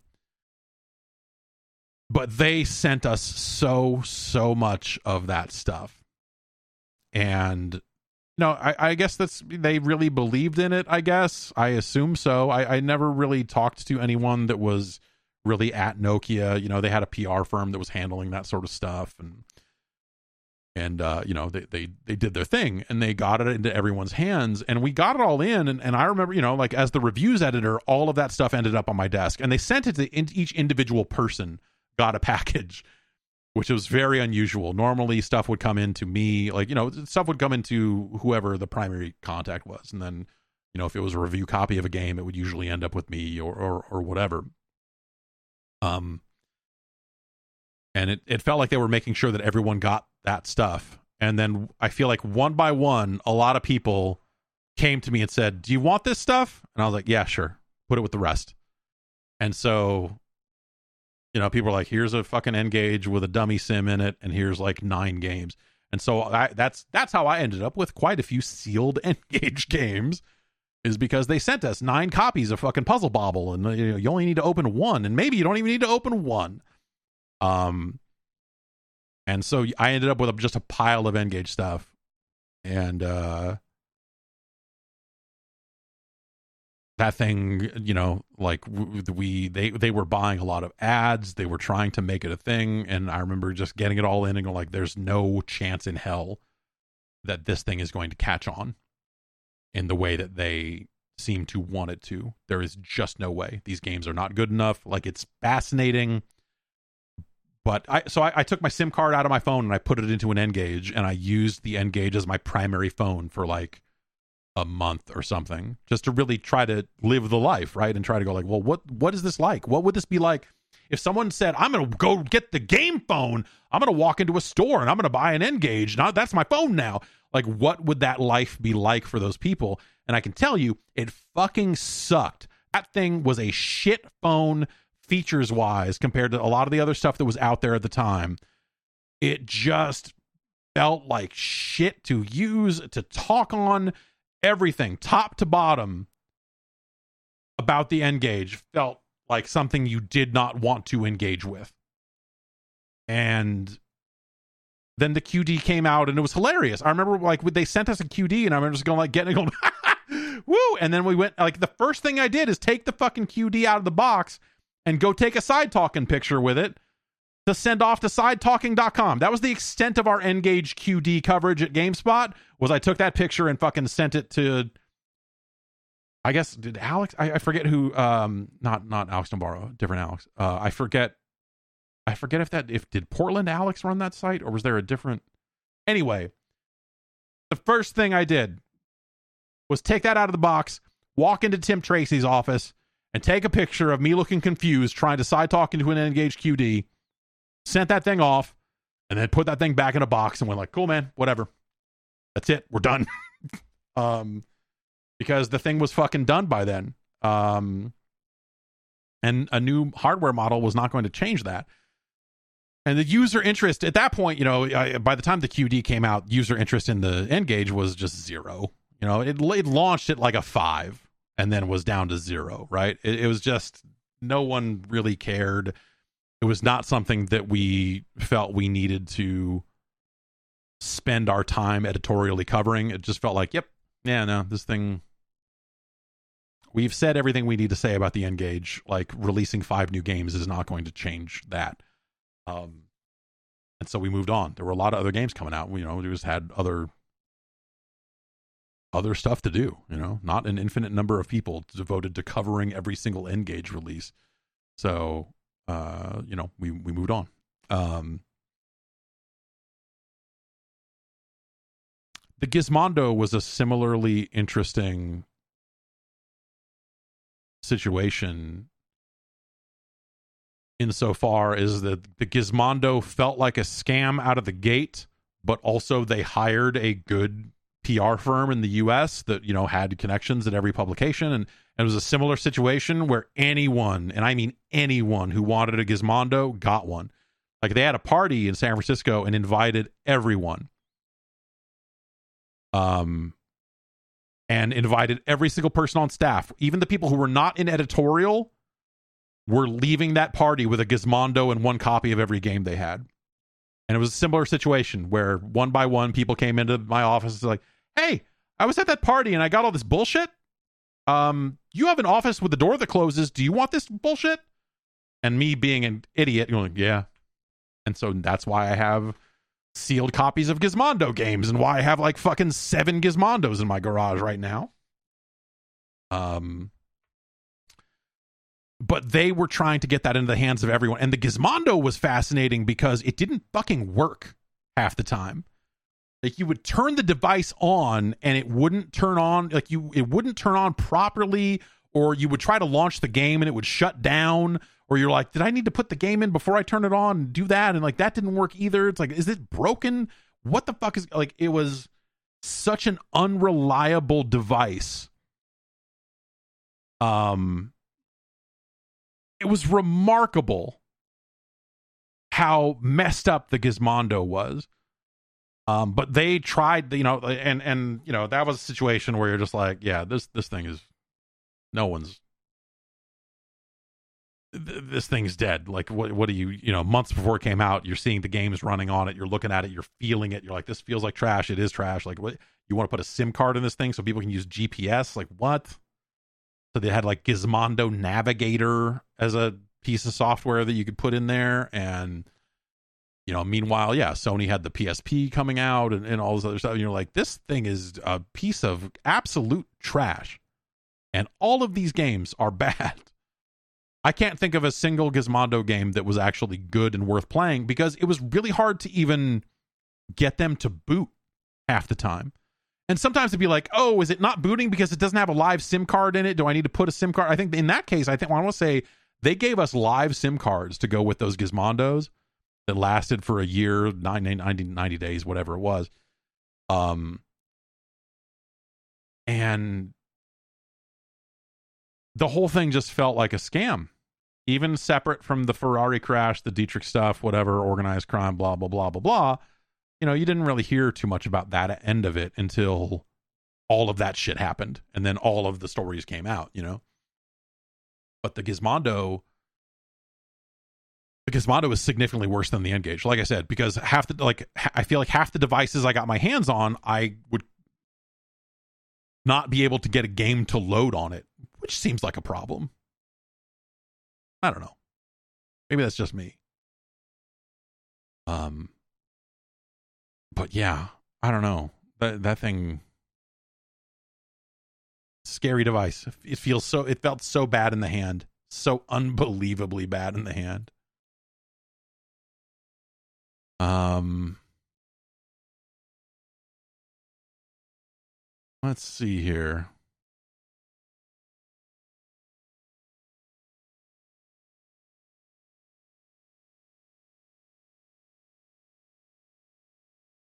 in terms of other emails. Let's see if we can find something here. Uh,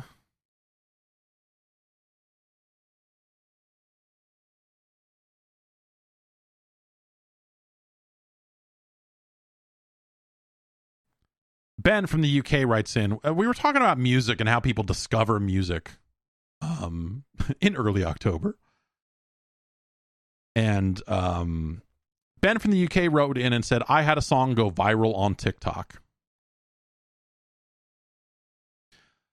Um, I recently enjoyed your chat about how most people almost unconsciously discover music through algorithms. I'm in a band that had a song go viral on TikTok with hundreds of thousands of videos made with the sound. While it opened doors with record companies and the like, I feel like when it comes to creating long term fans, TikTok and algorithmic based music discovery is a dud. Our viral song was added to many a teen playlist, but those hundreds of thousands of plays it's still amassing very rarely leak over to our other tracks. We have more monthly listeners than we do plays on any other track. In other words, they don't care about our other songs. One hit wonder element aside, I feel like this is how a lot of young people consume music now. The single is king, whilst the album is dead. One of the sadder side effects being a less of a reason to follow an artist closely. Another weird part of TikTok that you may not know about is that as the artist, we're paid per video made rather than based on streams. Wow. All in all who's someone as, as someone who's trying to make music i very much think music streaming sucks and it's incredibly hard to make anything unless you're harry styles. Sorry for the long email but i guess my question is how would you fix the current state of the music industry? Yeah um i don't know I, I don't know how you fix the the music industry. I mean, I think you do away with a lot of it, right? Like the you need to reshape. You probably need to take all of the kind of old school record companies and labels and all of that other stuff and fucking burn them to the ground because they are desperately trying to glom onto whatever they can to try to remain alive in a world that just doesn't need that anymore. It's not to say that you don't need record labels. It's not to say that you couldn't benefit from having people behind the scenes working in a promotions capacity or some kind of management role when it comes to getting songs out there. But you know the idea of like Warner Brothers records you know or, or you know whatever like all these Sony records like all these record labels all that other stuff like that's those are big bloated organizations that that are trying to save themselves. And that doesn't seem like it lines up with the goals of an artist that is just trying to get their music out there and, and hopefully trying to make a living um with their music. Um so i think that's part of it. Of course like live music and stuff matters. Um merchandise matters. And so on and so forth. But I I just I just don't know. The the idea that you're paid off TikTok number of videos made as opposed to videos consumed seems really messed up to me because that's like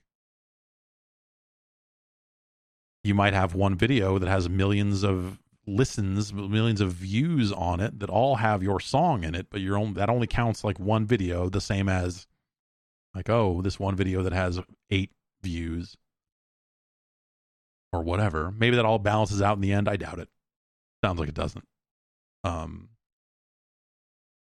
but you know, you see a lot of people, you see a lot of musicians on TikTok that are like lamenting this fact to a certain degree, where they're like, "Man, it was fucking bad enough that I've got to try to like write good music and try to like put out good music that I feel good about." But like now I have to maintain a big social media presence, and now suddenly I am a huge part of the marketing of my own music, even though I'm on a label and like all of that sort of stuff that a musician is suddenly like, now I've got to try to go viral.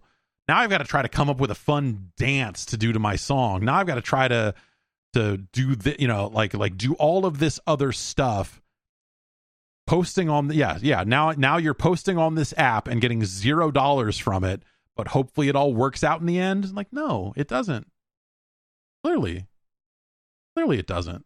And so that's that stuff's terrible.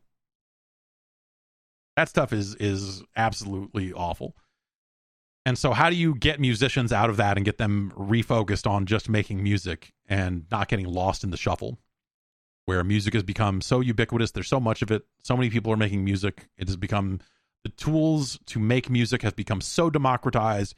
The tools to distribute music on these streaming platforms have also become so so so democratized that anyone can do it. Not to say the music's going to be good, but in some cases the the better marketing is going to outshine the the quality material, right? Like that's still a in, in a world where the the investment the inve- the investment on the user's end is like three minutes of time, three to five minutes of time, maybe even less if they skip the song, right? Um, that creates opportunities for people making garbage. It's something that video games can't get away with anymore, right? You can't market your way out of a bad game the way you used to. Look at something like the Avengers, um, which is you know bad game is extreme. You know, like the Avengers, it's not a good game, but I don't mean to say like it's absolute trash or anything. But like that's a game that they spent a ton of money on, put a ton of money into making all this other stuff, and they fucked up. And it came out, and they kept trying to fix it. They're still out there patching something on it, I'm sure, and never quite got there. Or Guardians of the Galaxy, another, another probably another pretty good example on that front of just like you can't market your way out of a a bad game the way you used to be able to. Now, games in known franchises, games that have additional benefits, like oh, it's the new Pokemon game, they're going to be largely immune to this stuff because they've got enough built-in goodwill over the years that they can get away with it. But over time, if they keep fucking people over, they will shed fans. Um, maybe not enough for them to notice, but people will grow out of Pokemon a lot faster if the games are garbage. If the games are fantastic and it's holding their attention, then they'll be more than happy to get it, to get the next one, the next one, the next one, all this other stuff. But um but yeah, for a lot of those games you, you you can't get away with like putting out a bad game and then just marketing it all to hell. Um and convincing people that it's good. Music again, you know, if, if you're getting paid by the listen, all you got to do is trick people into listening. And the quality of the material matters for longevity and all that other stuff you'd like to think. But you know, there are probably a lot of ways that a lot of you know, like it's why you see like you go look at Spotify or Apple, any any of the streaming services, and you find all these like knockoffs and you know all the bullshit. Like you know, those are the dregs of these services. Like, oh, we put up a bunch of covers, a bunch of really terrible covers of these rap songs, or or like, hey, De La Soul's music is not on streaming, so we put out a an album that is all De La Soul covers performed by people who can't fucking rap. But there's going to be some percentage of people that just search for a song name or search for De La Soul, and we come up in the algorithm just high enough to skim some listens, and that's enough money for us to do that over and over again and to form a whole business around making these fucking terrible covers. It's probably a significant part of why the KLF decided suddenly, like, oh, uh, we're going to put our music back on streaming services. Like, yep, because there's a bunch of fucking low budget, terrible covers of their songs showing up on those services. And also, the singer of those songs originally went around performing and claiming that she was the KLF, and uh, I'm sure they they don't like that. Um, and so this helps them reinforce their copyrights for all this other stuff, for all of the ah, it's been 23 years, and ah, yes, we're gonna yes, put the horn on your head, and we're gonna you know like also there's probably an aspect there of just like, hey, we need to shut these other fuckers down. Even if it's not making them a lot of money, which I'm sure it's not, uh, making them a ton of money reissuing those albums. Um, they sure did just put out all the popular stuff and then disappear again, didn't they? Actually, I guess the the um the the pyramid thing is happening. Right? Was it this weekend? Did it just happen? They're building a they're building a pyramid out of people's remains. Um, and they're finally getting together to do that uh, very soon. This uh, it may have happened this weekend or maybe next weekend. Anyway, point being, the music industry is a fucking cesspool. It's a disaster, and in the ways it's changed, it's uh, it's in some ways it's it's leveled the playing field for everyone. And so you have these situations where someone in a bedroom with no label can break through in a way that they couldn't before. But also, what does breaking through even mean anymore? You know, what are you actually getting? What what is the real money make? It, it used to be touring, right? It used to be like, oh well, yeah. I mean, okay, yes, we we got into a fucking terrible record deal, and uh, we're not going to recoup, and our advance is you know was was barely enough, barely minimum wage by the time we were done recording the album and getting all this stuff done and making appearances and doing all this other shit. Um, but at least we get to go out on tour and we're touring off the back of that album and at least we keep our tour money unless you signed a really really bad record deal and then the label gets some of that too and then the venue wants some of your merch money and the label may want some of your merch money depending on how bad of a deal you signed and all that sort of stuff so even yeah even of course then the pandemic fucked everything up too um so I don't know. I, I think the music industry is is in a lot of trouble. I think there's still a lot of uh, great, fun music coming out, and uh, I I try to. I don't know. I, I, try to buy stuff off Bandcamp when I can. Um, when it's like smaller artists that I find and enjoy, I try to like actually buy a thing instead of just streaming it when I can. Uh, but it's not like you know, I'm getting that CD or or I'm buying those FLACs. Really, I'm trying to get them FLACs, baby. Um, but if I end up with a CD or something like that, it's going on a shelf. It's going in the garage. It's going, you know, it's going somewhere else. It's not like, ah, yes, let me let me put the CD in my car. I got the CD holder up in my visor. What's this? What do we got here? Oh, Van Halen 2. Let's do it. What's this? Oh, C+C Music Factory. What else we got here? Ah, Lil Weezy. Wheezy F Babies here. Ha yes. Let's put that in. A million indeed. Um Yeah, it's um It's uh, yeah, so I, I don't know. I, I think it's it's just kind of fucked up and um I don't really know what you do to fix it? What's the revenue stream? Do you just like is, does the expectation get altered and you're just like, well, music is not a way to actually make money anymore, and you should still do it because you have a uh, a passion in your soul and all this other stuff, but ah, you're not gonna make a living. Like, uh, is that just gonna be? That'd be sad. That'd lead to a lot less music in the world. I think you know it, it's if any we need to find ways, and this goes beyond music, and not to get like super fucking, amp- like both super philosophical and also totally empty with you. But like, we need to find a way for artists to earn a living making art because the world tends to benefit when that art exists. And I think that's something that travels across mediums and yeah, you can have uh, models of direct support like patreon.com. You could go to patreon.com slash Jeff Gerstmann and support this program and get access to more programs like Game Boys to Men. You know? Hot shit like that.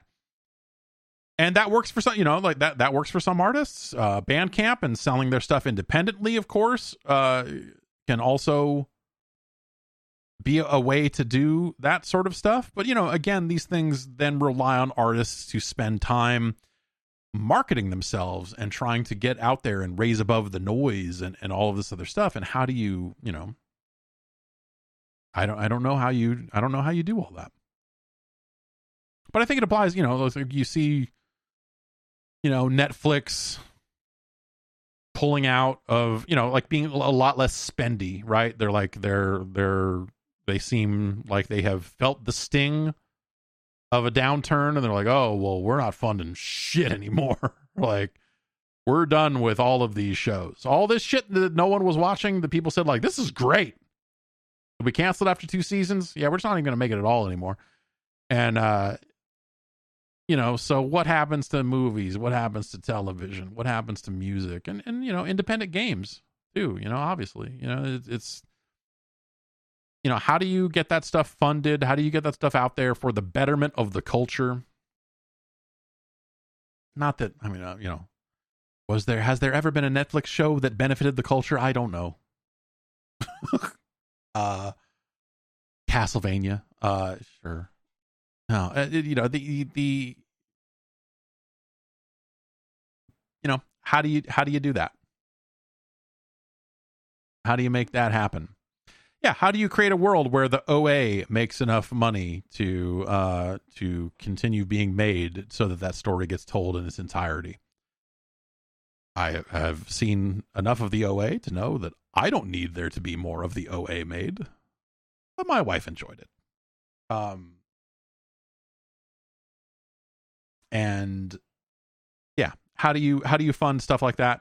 How do you make stuff like that happen in a way that um that those stories can be told? Yeah, it's a good point. Is there a monoculture anymore? No. We had a brief fake monoculture.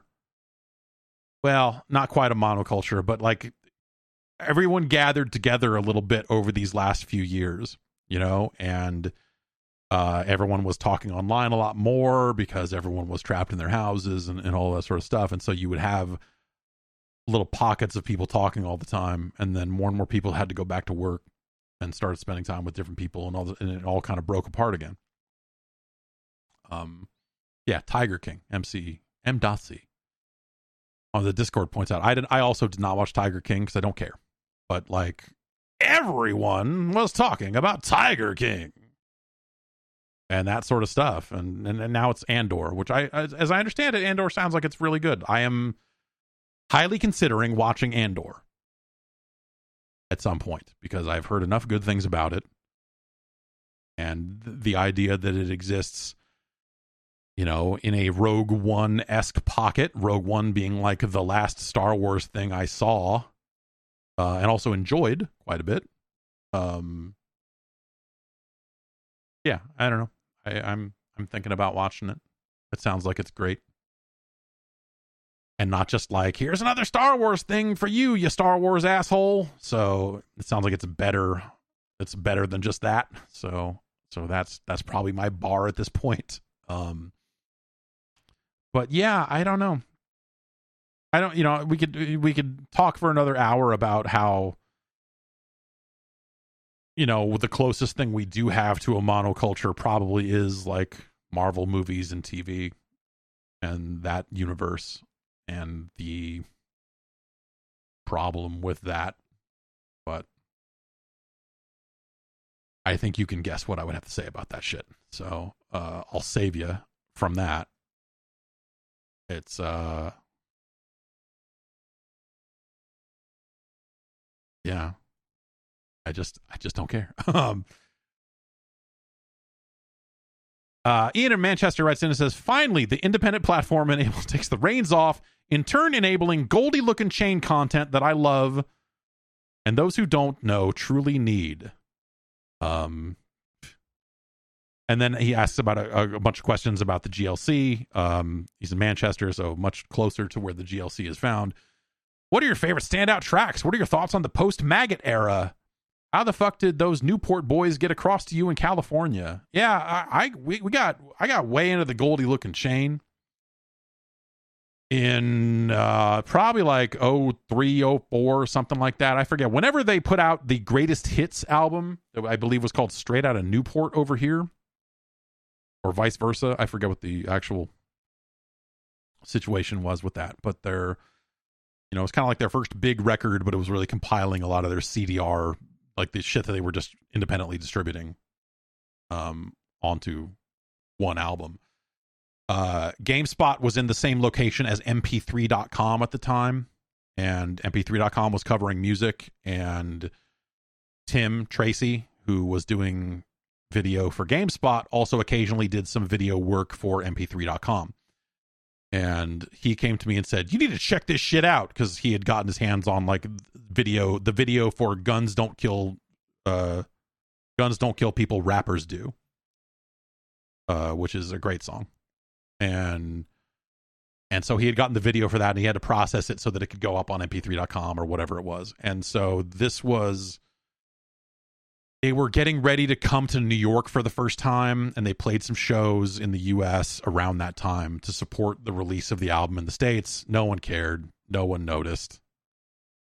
and um and that was that but that video was fucking great and i was like man yeah fuck yeah well, this is yeah all right let's get our hands on this album so we got our hands on that album like yeah this is yeah all right okay yes i am someone who also wants to wear track suits and sit around and do nothing. This is great. Um and so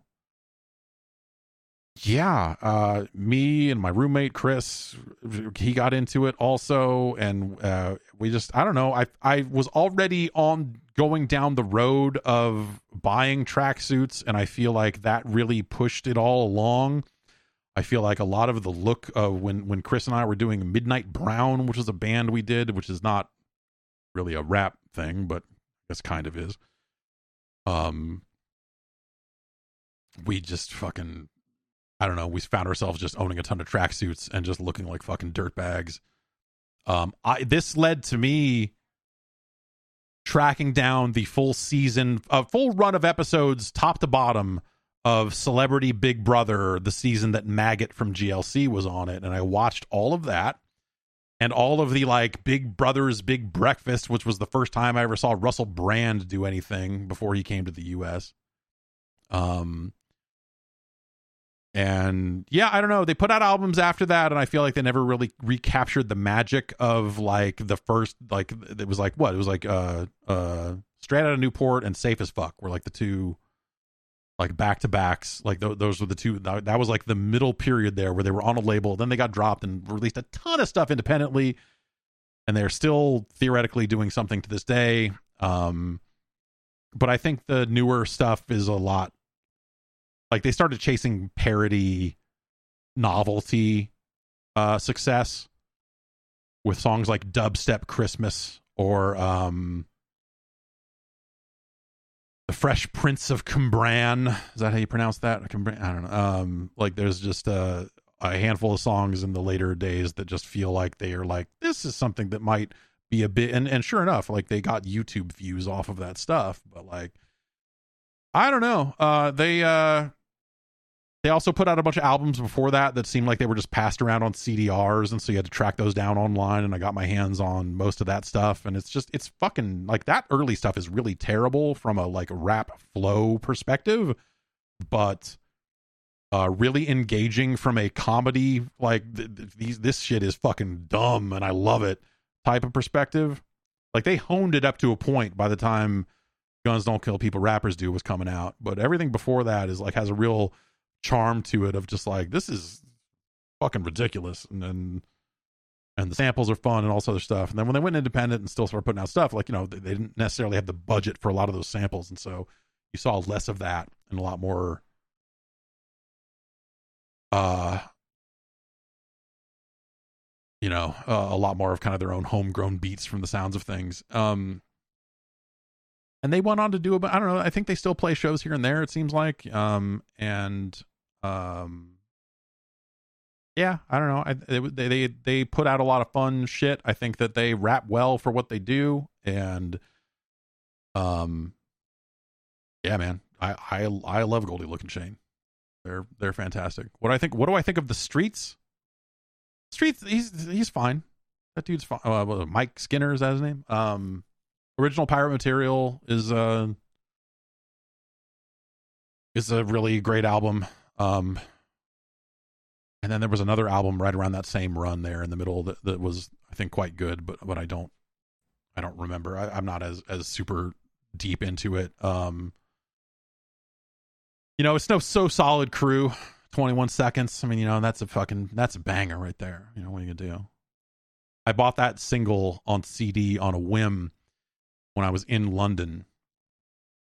I just went into a record store I went into like a Tower Records in fucking like Piccadilly. I, I forget where the fuck I was, but um, I ended up uh in a Tower Records in London and just looking around for stuff to buy. And I was just like, "What's what's good here?" I was like, "Well, are there some shampoo albums I don't have yet? We need to go find those." Uh, but I already had them all. Uh, and the true rare shampoo stuff only came out in Japan uh little mini CD single also. Um anyway. And I was just looking at like what are the hot singles right now? And like at the time uh 21 seconds by so solid crew was like the number one or number two thing there. So i'm like eh, i'm all right. I'll i'll get whatever this is. And so that's the only song by them i know. And uh i think it's all right. It's not great. Uh 21 ounces by the Goldie Lookin Chain is a better song i will say i also bought the uh the first nerd album there the first nerd album came out in the uk like way before it came out in the US and it is totally different but also the same. They put that album out in the UK and all the beats were like synth beats and all just kind of very you know like like just produced. And I got it and I was like this album's fucking insane. This is the best. It was yeah, it was the album that had lap dance on it and all that other stuff. And it was all just like it was the Neptunes producing it. So it was just like, you know, it sounded like Neptunes beats, a little bit more poppy than some of the rap stuff they had done, but like it was it was them producing it. And then when that album came out in the US, they had replaced all of that production with live instrumentation. I think it was like like Chad learned how to play some instruments, but also the guys for that formed the band Chester French because more podcasts need to be talking about Chester fucking French in this day and age. Um, I think they played on it. Anyway, they replaced all of that shit with totally new instrumentation, live instruments, and it had such a different feel. Obviously. Um and it's fucking like I think both versions of that album are fucking incredible.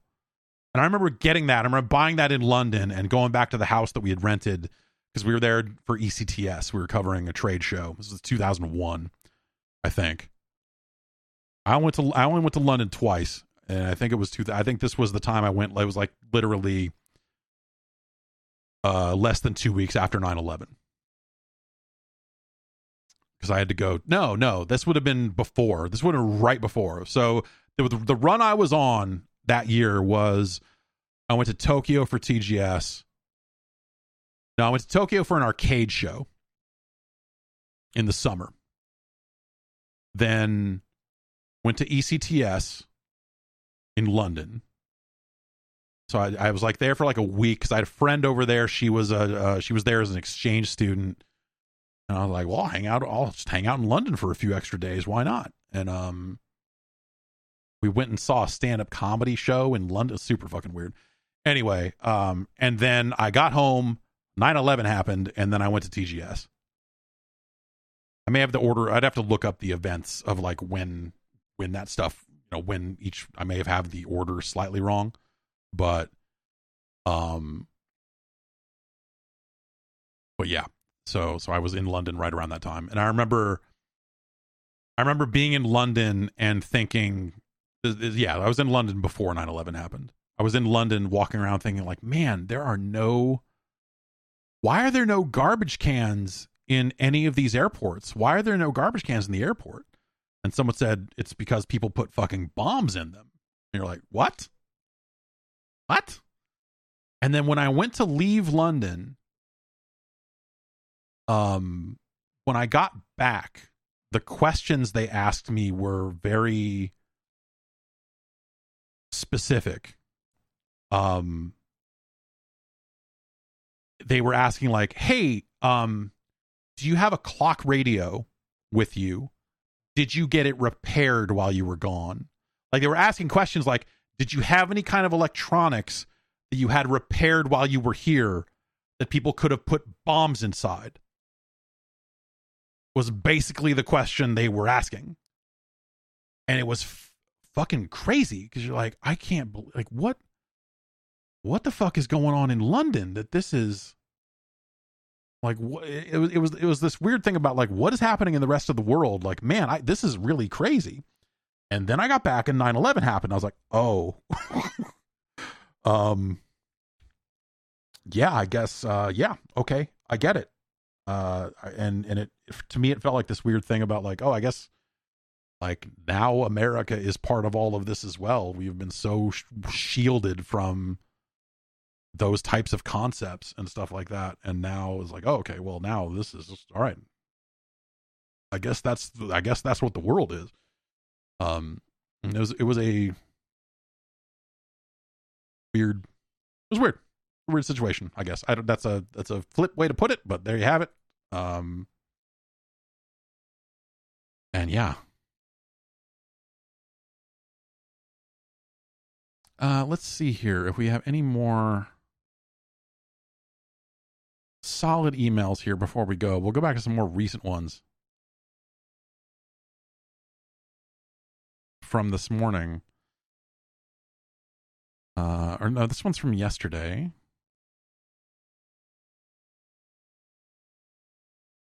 Brian writes in and says, I present the following for your consideration. No matter what your opinion is on Donkey Kong Country as a game, the reveal in the game's instruction manual that Cranky Kong is the original Donkey Kong from the 80s remains, to this day, the most creative or interesting decision Nintendo has made with one of their major mascot characters. I remember this detail being a big deal at the time, and I cannot think of a single other Nintendo character that has had this kind of change in their character role and design. While everyone else remains forever young and the same, the OG Donkey Kong grew old and bitter along with the rest of us. Why did Nintendo never do this with other characters? Was it just rare getting away with things? Why did Jumpman never make his return as Mario's similarly jaded and angry grandfather? That'd be pretty good. Um,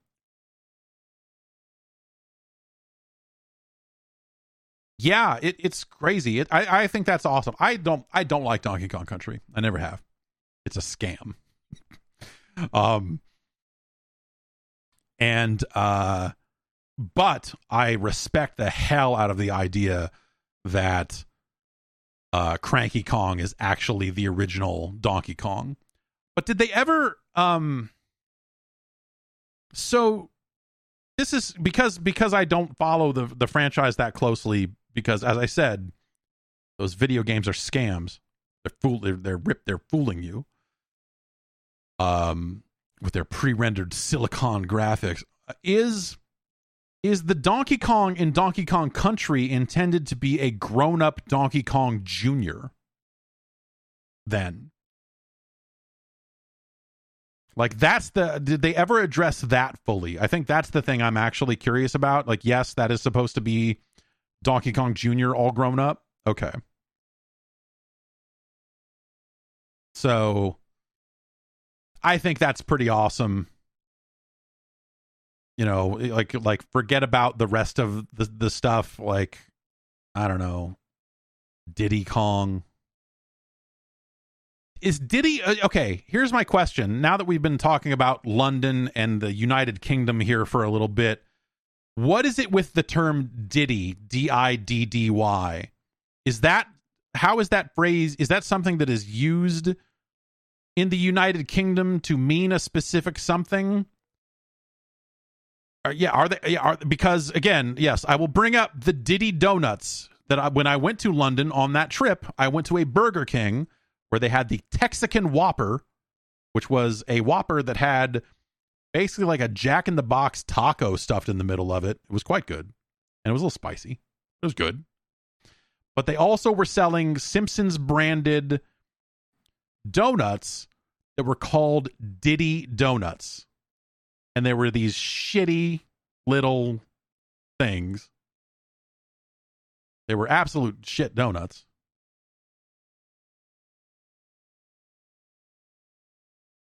It's a way to say titty? Really? That can't be. D I D D Y, like like like Sean Combs. I I'm at. Is there some? Is, okay, Diddy means stupid in Scotland. It means little or tiny. Ditties are titties. Shitty Diddy. I, hmm. It just means small. Okay. Okay. So that makes sense that Diddy would because Diddy donuts they are small, they are shitty donuts, and that makes sense that Diddy Kong would be small because he is. All right.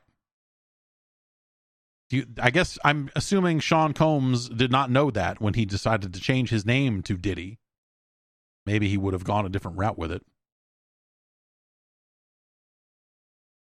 I don't think you want to be known as small per se you know, but but hey. Um, yeah, but yes, the the Donkey Kong Country lore, if nothing else, is tremendous, and I I do appreciate all of the Kong fam. Like I, you know, as much as I don't care about Diddy Kong because fuck him. Uh, Funky Kong, I think, is eternal. um, and the idea of funky mode is also great. I just wish those games were better. At least they are rendered in real time. You know, like the modern ones are at least, you know, rendered with real time graphics and, and look nice and all of that sort of stuff. I still don't think the platforming feels good because they are attempting to make it feel a little bit like that garbage ass SNES trilogy. Man, those games. Ugh. Gross. Gross video games, the Donkey Kong Country games. Donkey Kong 64, hey, you know, they just went too far. They got too close to the sun with Donkey Kong 64, you know? They had made too many of those. And their answer was what if we inserted even more things you could collect? What if we did that? What, if we made the cartridge yellow? What uh, if, what if we did this? Yeah. Eh. Ugh. Let's see here. Maybe we take like one more. Um. Ryan from Phoenix writes in and says, How wild was old E3? Over the years, I've heard you and associates hint at cigar, cigar chomping execs and wild parties in back rooms or the like. I'm not asking you to incriminate anyone or yourself, but what sort of trash degeneracy took hold? You know, it's not a I like I was not invited to any, you know, crazy parties with untoward things happening. So so anything I'm telling you is going to be at least secondhand um or rumored or heavily rumored. But like I guess the thing I'll say is that there was a lot of alcohol served at, at, at all of these parties. There still there still are, you know, when when those things happen, if they happen again. Um it was a bunch of nerds and business people groups of which are uh, traditionally very bad at holding their alcohol and so it was just a lot of people getting super fucked up and being a real mess and so you would see people throwing up you would see people hooking up you would see stuff like that. Um and um there would be the rumors of course. Like the the big one was always the the the Eidos party, which I've talked about before, where Third Eye Blind played, and they had a Lara Croft ice sculpture, and that was the party where it was heavily rumored that there was some upstairs area and they had prostitutes up there. Oh man, like that was the that was the talk. But I have still to this day not heard from anyone who said, "Oh yeah, I was there," and and said anything one way or the other about what was going on in the VIP area of said party. So so I don't really know, but yes, that that is also the party where the, the fucking lead singer of Third Eye Blind uh, said that he wanted to fuck Lara Croft in the I believe in the middle of uh, Semi Charmed Life. Um, it's pathetic. Um, yes, I did post my receipt from Burger King with the probably with the Diddy donuts on it. Uh, yeah, it, the it was just i think it was you know uh, the video game industry was not none of these companies were public companies yet and they didn't answer to shareholders and so they weren't as buttoned up as they are now. Not that that necessarily stopped. Like i feel like it just that drove a lot of the fucking darkness to be even darker and even more oppressive to women. Um I don't know. When I got into this business, it was and and and this is something that's like I think still it's less true than it was, but the thing we always used to say and you always joke about is like it's a it's a weird joke, I guess, but like the the video game industry, covering video games, working in video games, going to these events, all this other stuff, it really inspires you to achieve a certain level of functional alcoholism. And there's a lot of conversation now about like um you know, uh people not wanting to go out after work for drinks and stuff like that. That's not just video games. I mean, across like a lot of businesses, people going like, "No, I don't want to go hang out with my boss after work." Like, fuck that. And you know, older people being like, "Well, that's how we build camaraderie, and that's how we do this, and we work late hours to to build that kind of team spirit and all this other shit," which is all fucking horse shit and all fucking garbage. Um, and no one should have to do any of that stuff to excel at a job. No one. It's absolute garbage. But there was a certain aspect of it. There was a certain expectation. I and I never. I mean, I so like there was a period of time there. I'm to say in the mid 2000s, um, where a lot of people working on GameSpot were hanging out a lot, like going on vacation together and you know like hey let's all go to vegas and you know like like go do this and I, I you know since i didn't live in san francisco it was very difficult for me to be involved with any of that stuff. I was jealous at, at a certain point of just like, oh man, like it sounds like seems like fun going out and hanging out at all these bars every night and just like, yeah, let's go out and and and and all this sort of stuff. But like, I just you know I had to drive forty miles at the end of the day, so um, so I just never really hung out like that. And I, I, occasionally I would, you know, like when I was there'd be like, oh, I'm I'm with somebody else and they're gonna drive or you know, like, like whatever. I'm gonna, maybe I'll crash somewhere. Like that happened a couple of times, but like, but generally I, I just wasn't able to do that because I always felt like, well, I gotta fucking get home.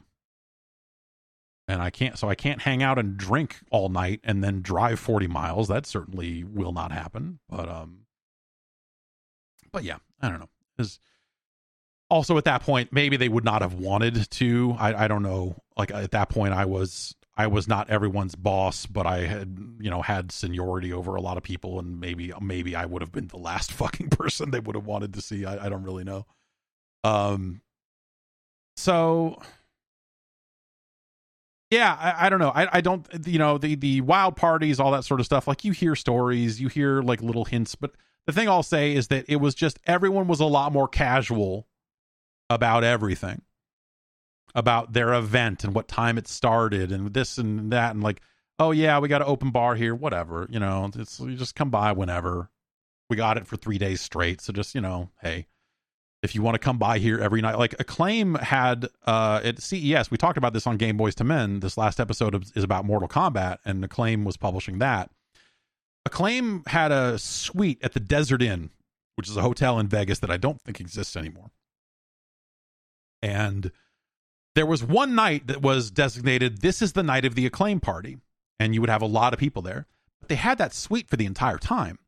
And you could just go like at night. You just go over there and like there'd be people there drinking, doing whatever. It'd be like fewer people than during the official like party night, but they still had that Mortal Kombat machine. and so we would go there every fucking night to play Mortal Kombat and I, I, I didn't I don't think I had a drink of alcohol at those acclaim parties. I was underage, and so I think I was just scared to try to get served because I didn't want to get ID'd and then get kicked out because I wanted to play Mortal Kombat. Um, more than I wanted to experience alcohol at age sixteen, and so uh, but you know it, it was a lot of stuff like that of just like you know hey everywhere you go here's another open bar everywhere you go here's another bartender serving anybody. Like it, it was just a lot of stuff like that, and and I think it's still sort of like that. Um, but also I think everyone's got you know like everyone's got their itineraries down a lot more, and, and a lot of you know, and the um like oh we've got influencers coming so we've got this you know we've got this open bar set up for this also you know like there's you know there's obviously like different layers to that now too and and that's all kind of different. I remember I went to the Mortal Kombat uh the the reveal event for the most recent Mortal Kombat. They had that in LA. Um and they gave out drink tickets So instead of an open bar, it was like here's they there were coins that had the fucking Mortal Kombat logo on them. And um and uh you know, you could exchange those for for drinks. And I thought yeah, these coins with the MK logo on them are sure a lot cooler than getting drinks at this bar at 1 p.m. So, um, so I just hung on to them because that was way cooler. and uh, yeah, so, but yeah, I don't know. There's still an aspect of this business that is, you know, that, that is events, and it is throwing an event, and it is. Uh, hey, we're putting on this event. Come out to our event. It is catered. It is fully catered, and uh, all of that sort of stuff and you know that usually means that it's got a bar of some kind and you know oftentimes that is an open bar i just you know the thing with the the way we kind of handled things at GameSpot or at least the way we tried to think about it i don't i don't know that everyone necessarily shared this um this this feeling or this mentality the last position i ever wanted to be in was where it felt like someone who was putting out a game had done me a favor. The last position I wanted to be in is in a position where I felt like I owed a favor to someone who worked at a game company. Because I would not want to have the conversation, even of them trying to cash it in and a hey, hey, buddy, hell yeah, I sure had a lot of fun at this party. Anyway, um, about the coverage for this game, what do you think about? You know, like I never wanted to end up in any situation where that conversation would even come up, and it never did. I worked with people who crashed jet skis at events, um, and like the, you know, because Atari had an event in Hawaii or something, and uh, and people went out there and they're like, "Hey, today we're to go out on jet skis," and then the guy that we sent out on that trip, or one of the people, because I think we sent multiple people, crashed a fucking jet ski on Atari's dime. And they were rentals, and I'm sure everyone's got insurance and whatever, whatever. But you never want to end up in that situation. And so it's like the the only right answer there is to be like, "Oh, have fun on your jet ski thing. I'm going to hang out. I'll I'll I'll catch up with you later tonight or something, you know." And and all of that sort of stuff. And it's why we kept reviews and previews separate. Because the preview people would go to those events, and me, the review people, I would sit at, at the office and not go anywhere, and uh, and be like lightly jealous of some of these crazy stories. But like that's you know that's also probably why I didn't see if if anything if there were any truly wild parties, I didn't get invited to a lot of stuff because I was on the I ran the reviews team. And so it was my job to stay out of that shit. It was my job for like, okay, when the games show up, give them to me and I will fucking tell the world. And then when the company gets pissed, we'll figure it out. um, and, and, all that sort of stuff. It, it was just kind of how we tried to run things. And um, it worked. It, I, I feel like it worked pretty well. But you need to have so many people on staff to pull that off, right? And so I don't think anyone has the staff to truly do that anymore. Everyone has to kind of do a little bit of everything in this day and age. And so the the idea of like having these totally separate teams for previews and reviews it just doesn't I, I don't think that truly works anymore. Um because no one could afford it.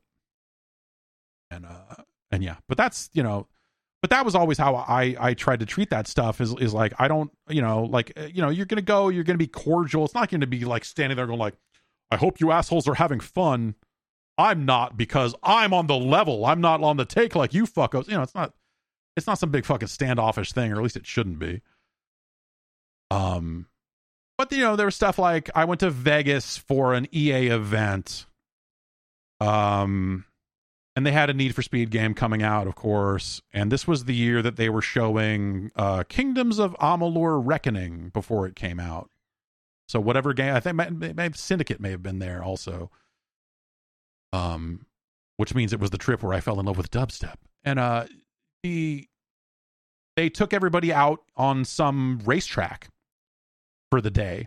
And so like, yeah, we're gonna get in fast cars and do fucking pace car laps and all this other cool shit. And I'm like, that sounds like super fun. I'll hang out here. Um, But also then, you know, when Namco had their event back in the day, I, I think this was this was kind of a learned thing about like I'm gonna maybe not do as much of that sort of event type stuff because sometimes it just doesn't feel comfortable. But you know, I still have the tape. I, in fact, I have my VCR here hooked up. But like, you know, when Namco had their event where they let people fly jets over Las Vegas, I flew jets over Las Vegas. It was fucking cool as shit. I don't think much of that era of Ace Combat, but those that event was cool as shit. Um, so yeah, I don't know. I played laser tag in Phoenix and then saw Oni running on a PlayStation 2. Or uh, you know, I I went to Las Vegas and drove around in the desert on ATVs and Jeeps with a bunch of fake cocaine because Smuggler's Run was coming out. It was fun. You know, like the the industry isn't that anymore either. Like the the fun events have gone away. And that's probably for the best in the long run. I think that there's still some stuff that they'll do for like if they're trying to do big time influencer stuff. But generally a lot of those people are now on an even crazier schedule where like there was um I saw pictures of it. I wasn't there, but it was for one of the WWE games. And they were showing off gameplay for the first time. And they were showing it to influencers, and I think some press was there. And they had all these stations set up. The Call of Duty event, the recent Call of Duty event was like this too, where you just see this sea of stations and they all have webcams hooked up to them because the people that are sitting down to record the video need their face cam footage in it as well so that they can record their reactions and them going like oh that body slam! Oh shit! Like you know. And they had some wrestlers there going around to sit at the stations for a little while to record those sorts of things and and, and do that sort of stuff. And i don't know man. I i just that's stuff that you know i would rather go and record the footage and then come back and talk over it separately. In that specific case i don't need to fucking comp a shot and be like okay i'm gonna be over here in the corner. Oh you already got it all set up and i can just walk down and you know like a, a lot of events that that have capture stations set up don't have cameras and they'll give you a usb stick at the start of the event. Like here you go. And you can just walk up plug it into the front of the fucking elgato thing that they got set up start your capture with all their gear, and then come out of the event with your footage and you're good to go. I have had that go wrong so many times because their gear was not configured properly or, or all those other stuff that I end up bringing my own shit half the time anyway. In case it doesn't work right or in case I like record a little bit and go like, oh, fuck. So, like, that Mortal Kombat event, in fact, I um I went to that event and came back with footage, but the footage was all fucked because the way they had it set up was they had headsets with mics on them. And so they didn't do face cams, but they had audio. And so the all the footage I took had audio from a microphone that I didn't even realize I was that it was on while I was wearing it. And so I'm mostly playing by myself, but then uh Woods, Xavier Woods, Austin Creed came up. He was there and he comes up and goes, "Hey man," I was like, so like I played a couple of rounds with him, and then we're just talking, shooting the shit, and I realized like I fucking can't use any of this. Like I can't use any of this audio because it's like it's us having like not like a fucking super serious conversation, but it's like here's this fucking personal conversation. Like, hey man, what's your schedule? Oh, you doing this? Uh, you know, like whatever, just catching up because I hadn't seen him in a long time. And I was like, well, fuck, man. I think you go back and watch those videos, they're out there. I, I, tried to like salvage, I tried to filter the audio five different ways, like running it through fucking iZotope RX and all this other stuff, trying to salvage some of it. I don't remember if I ended up just like muting all the audio and just saying fuck it or, or what ended up happening with it. But, um, but yeah, uh, so yeah, you end up in, in some of those situations where it's like it's built for like someone recording like a different type of video than you are or whatever. But like the the face cam thing always felt like that's not because again because like I don't fucking I just don't trust their gear half the time, you know? I wouldn't I just I just want to um I just want to come out with clean game footage and then I can figure out what to do with it later. I don't need to record my oh, you know, in the moment, right? I can fake that later. um, but that that's that's weird. So like that Call of Duty event that they just had when they did their multiplayer reveal, and they, they they've been doing this for a while now. They had all those kiosks set up. Everyone was running their own Twitch stream from the event, or you wherever they stream to, fucking Facebook gaming, whatever. Um, and and so they were just had all these streamers running streams out of the event, and so it's all these generic shots with the face and like everyone just doing their thing. And I'm I'm sure it's cool because like you know for for the person going to the event, they're like, oh, I get to broadcast this game super early and be at this event and and shoot other streamers and oh what a fun cool thing that is or you know whatever. We're all big time big timers you know and and all that sort of shit. Um but that just i don't know man. It's just that that stuff feels so fucking manufactured and weird. And i i don't know. I feel like if i found myself in that situation then i guess i would run a stream but it, it just to just to see what it's like. And maybe I would come away from going like, oh, that wasn't so bad. It was fine, fucking whatever. But like something about that, something about the company providing every link in the chain except for you. And you just come in, you sit down, and they've got the full thing set up, and you just enter your fucking stream key and start streaming. And you're streaming from this time to this time. And you know, I'm sure some of those people got paid to be there. Who knows? Like for some of them, I'm sure they didn't get paid because it was probably like better. It's like good exposure for them, or I, I, I don't know. I have no idea how Activision runs that part of that event, right? And um, but it's just fucking strange. You know what I mean? Like to me, that feels really fucking weird, and it it feels really awkward. It's it seems like something that I would go like, I don't know that I want to be a part of this, but I've never done that before, and so I think presented with the opportunity, I would I would probably do it if I walked into that situation, I was like, oh shit, uh, you're set up for everyone to stream. I, hmm, I get okay, I guess. Um, but yeah, it it that whole thing just feels really awkward to me. Um, and and and a little manufactured, I guess. I don't I don't know which you know it is, but I don't think that's necessarily a problem per se. It's not like they're buying those people's opinions or anything like that. And, and I'm sure maybe in some cases they are. You know, some people some people have lawyers that when the contracts get sent their way, they strike all the language about not saying anything negative about the games, and some people don't. And they don't tell you which. Because they all say hashtag sponsored. Right? But uh whatever. I you know, like I, I I think those people are fine doing what they're doing. I think as just for me, it's as long as everyone is disclosing what they're doing and everyone is not, you know, ambiguous about what it is and they're very upfront and clear about what this stuff is, then hey, fine. It's not a huge problem. But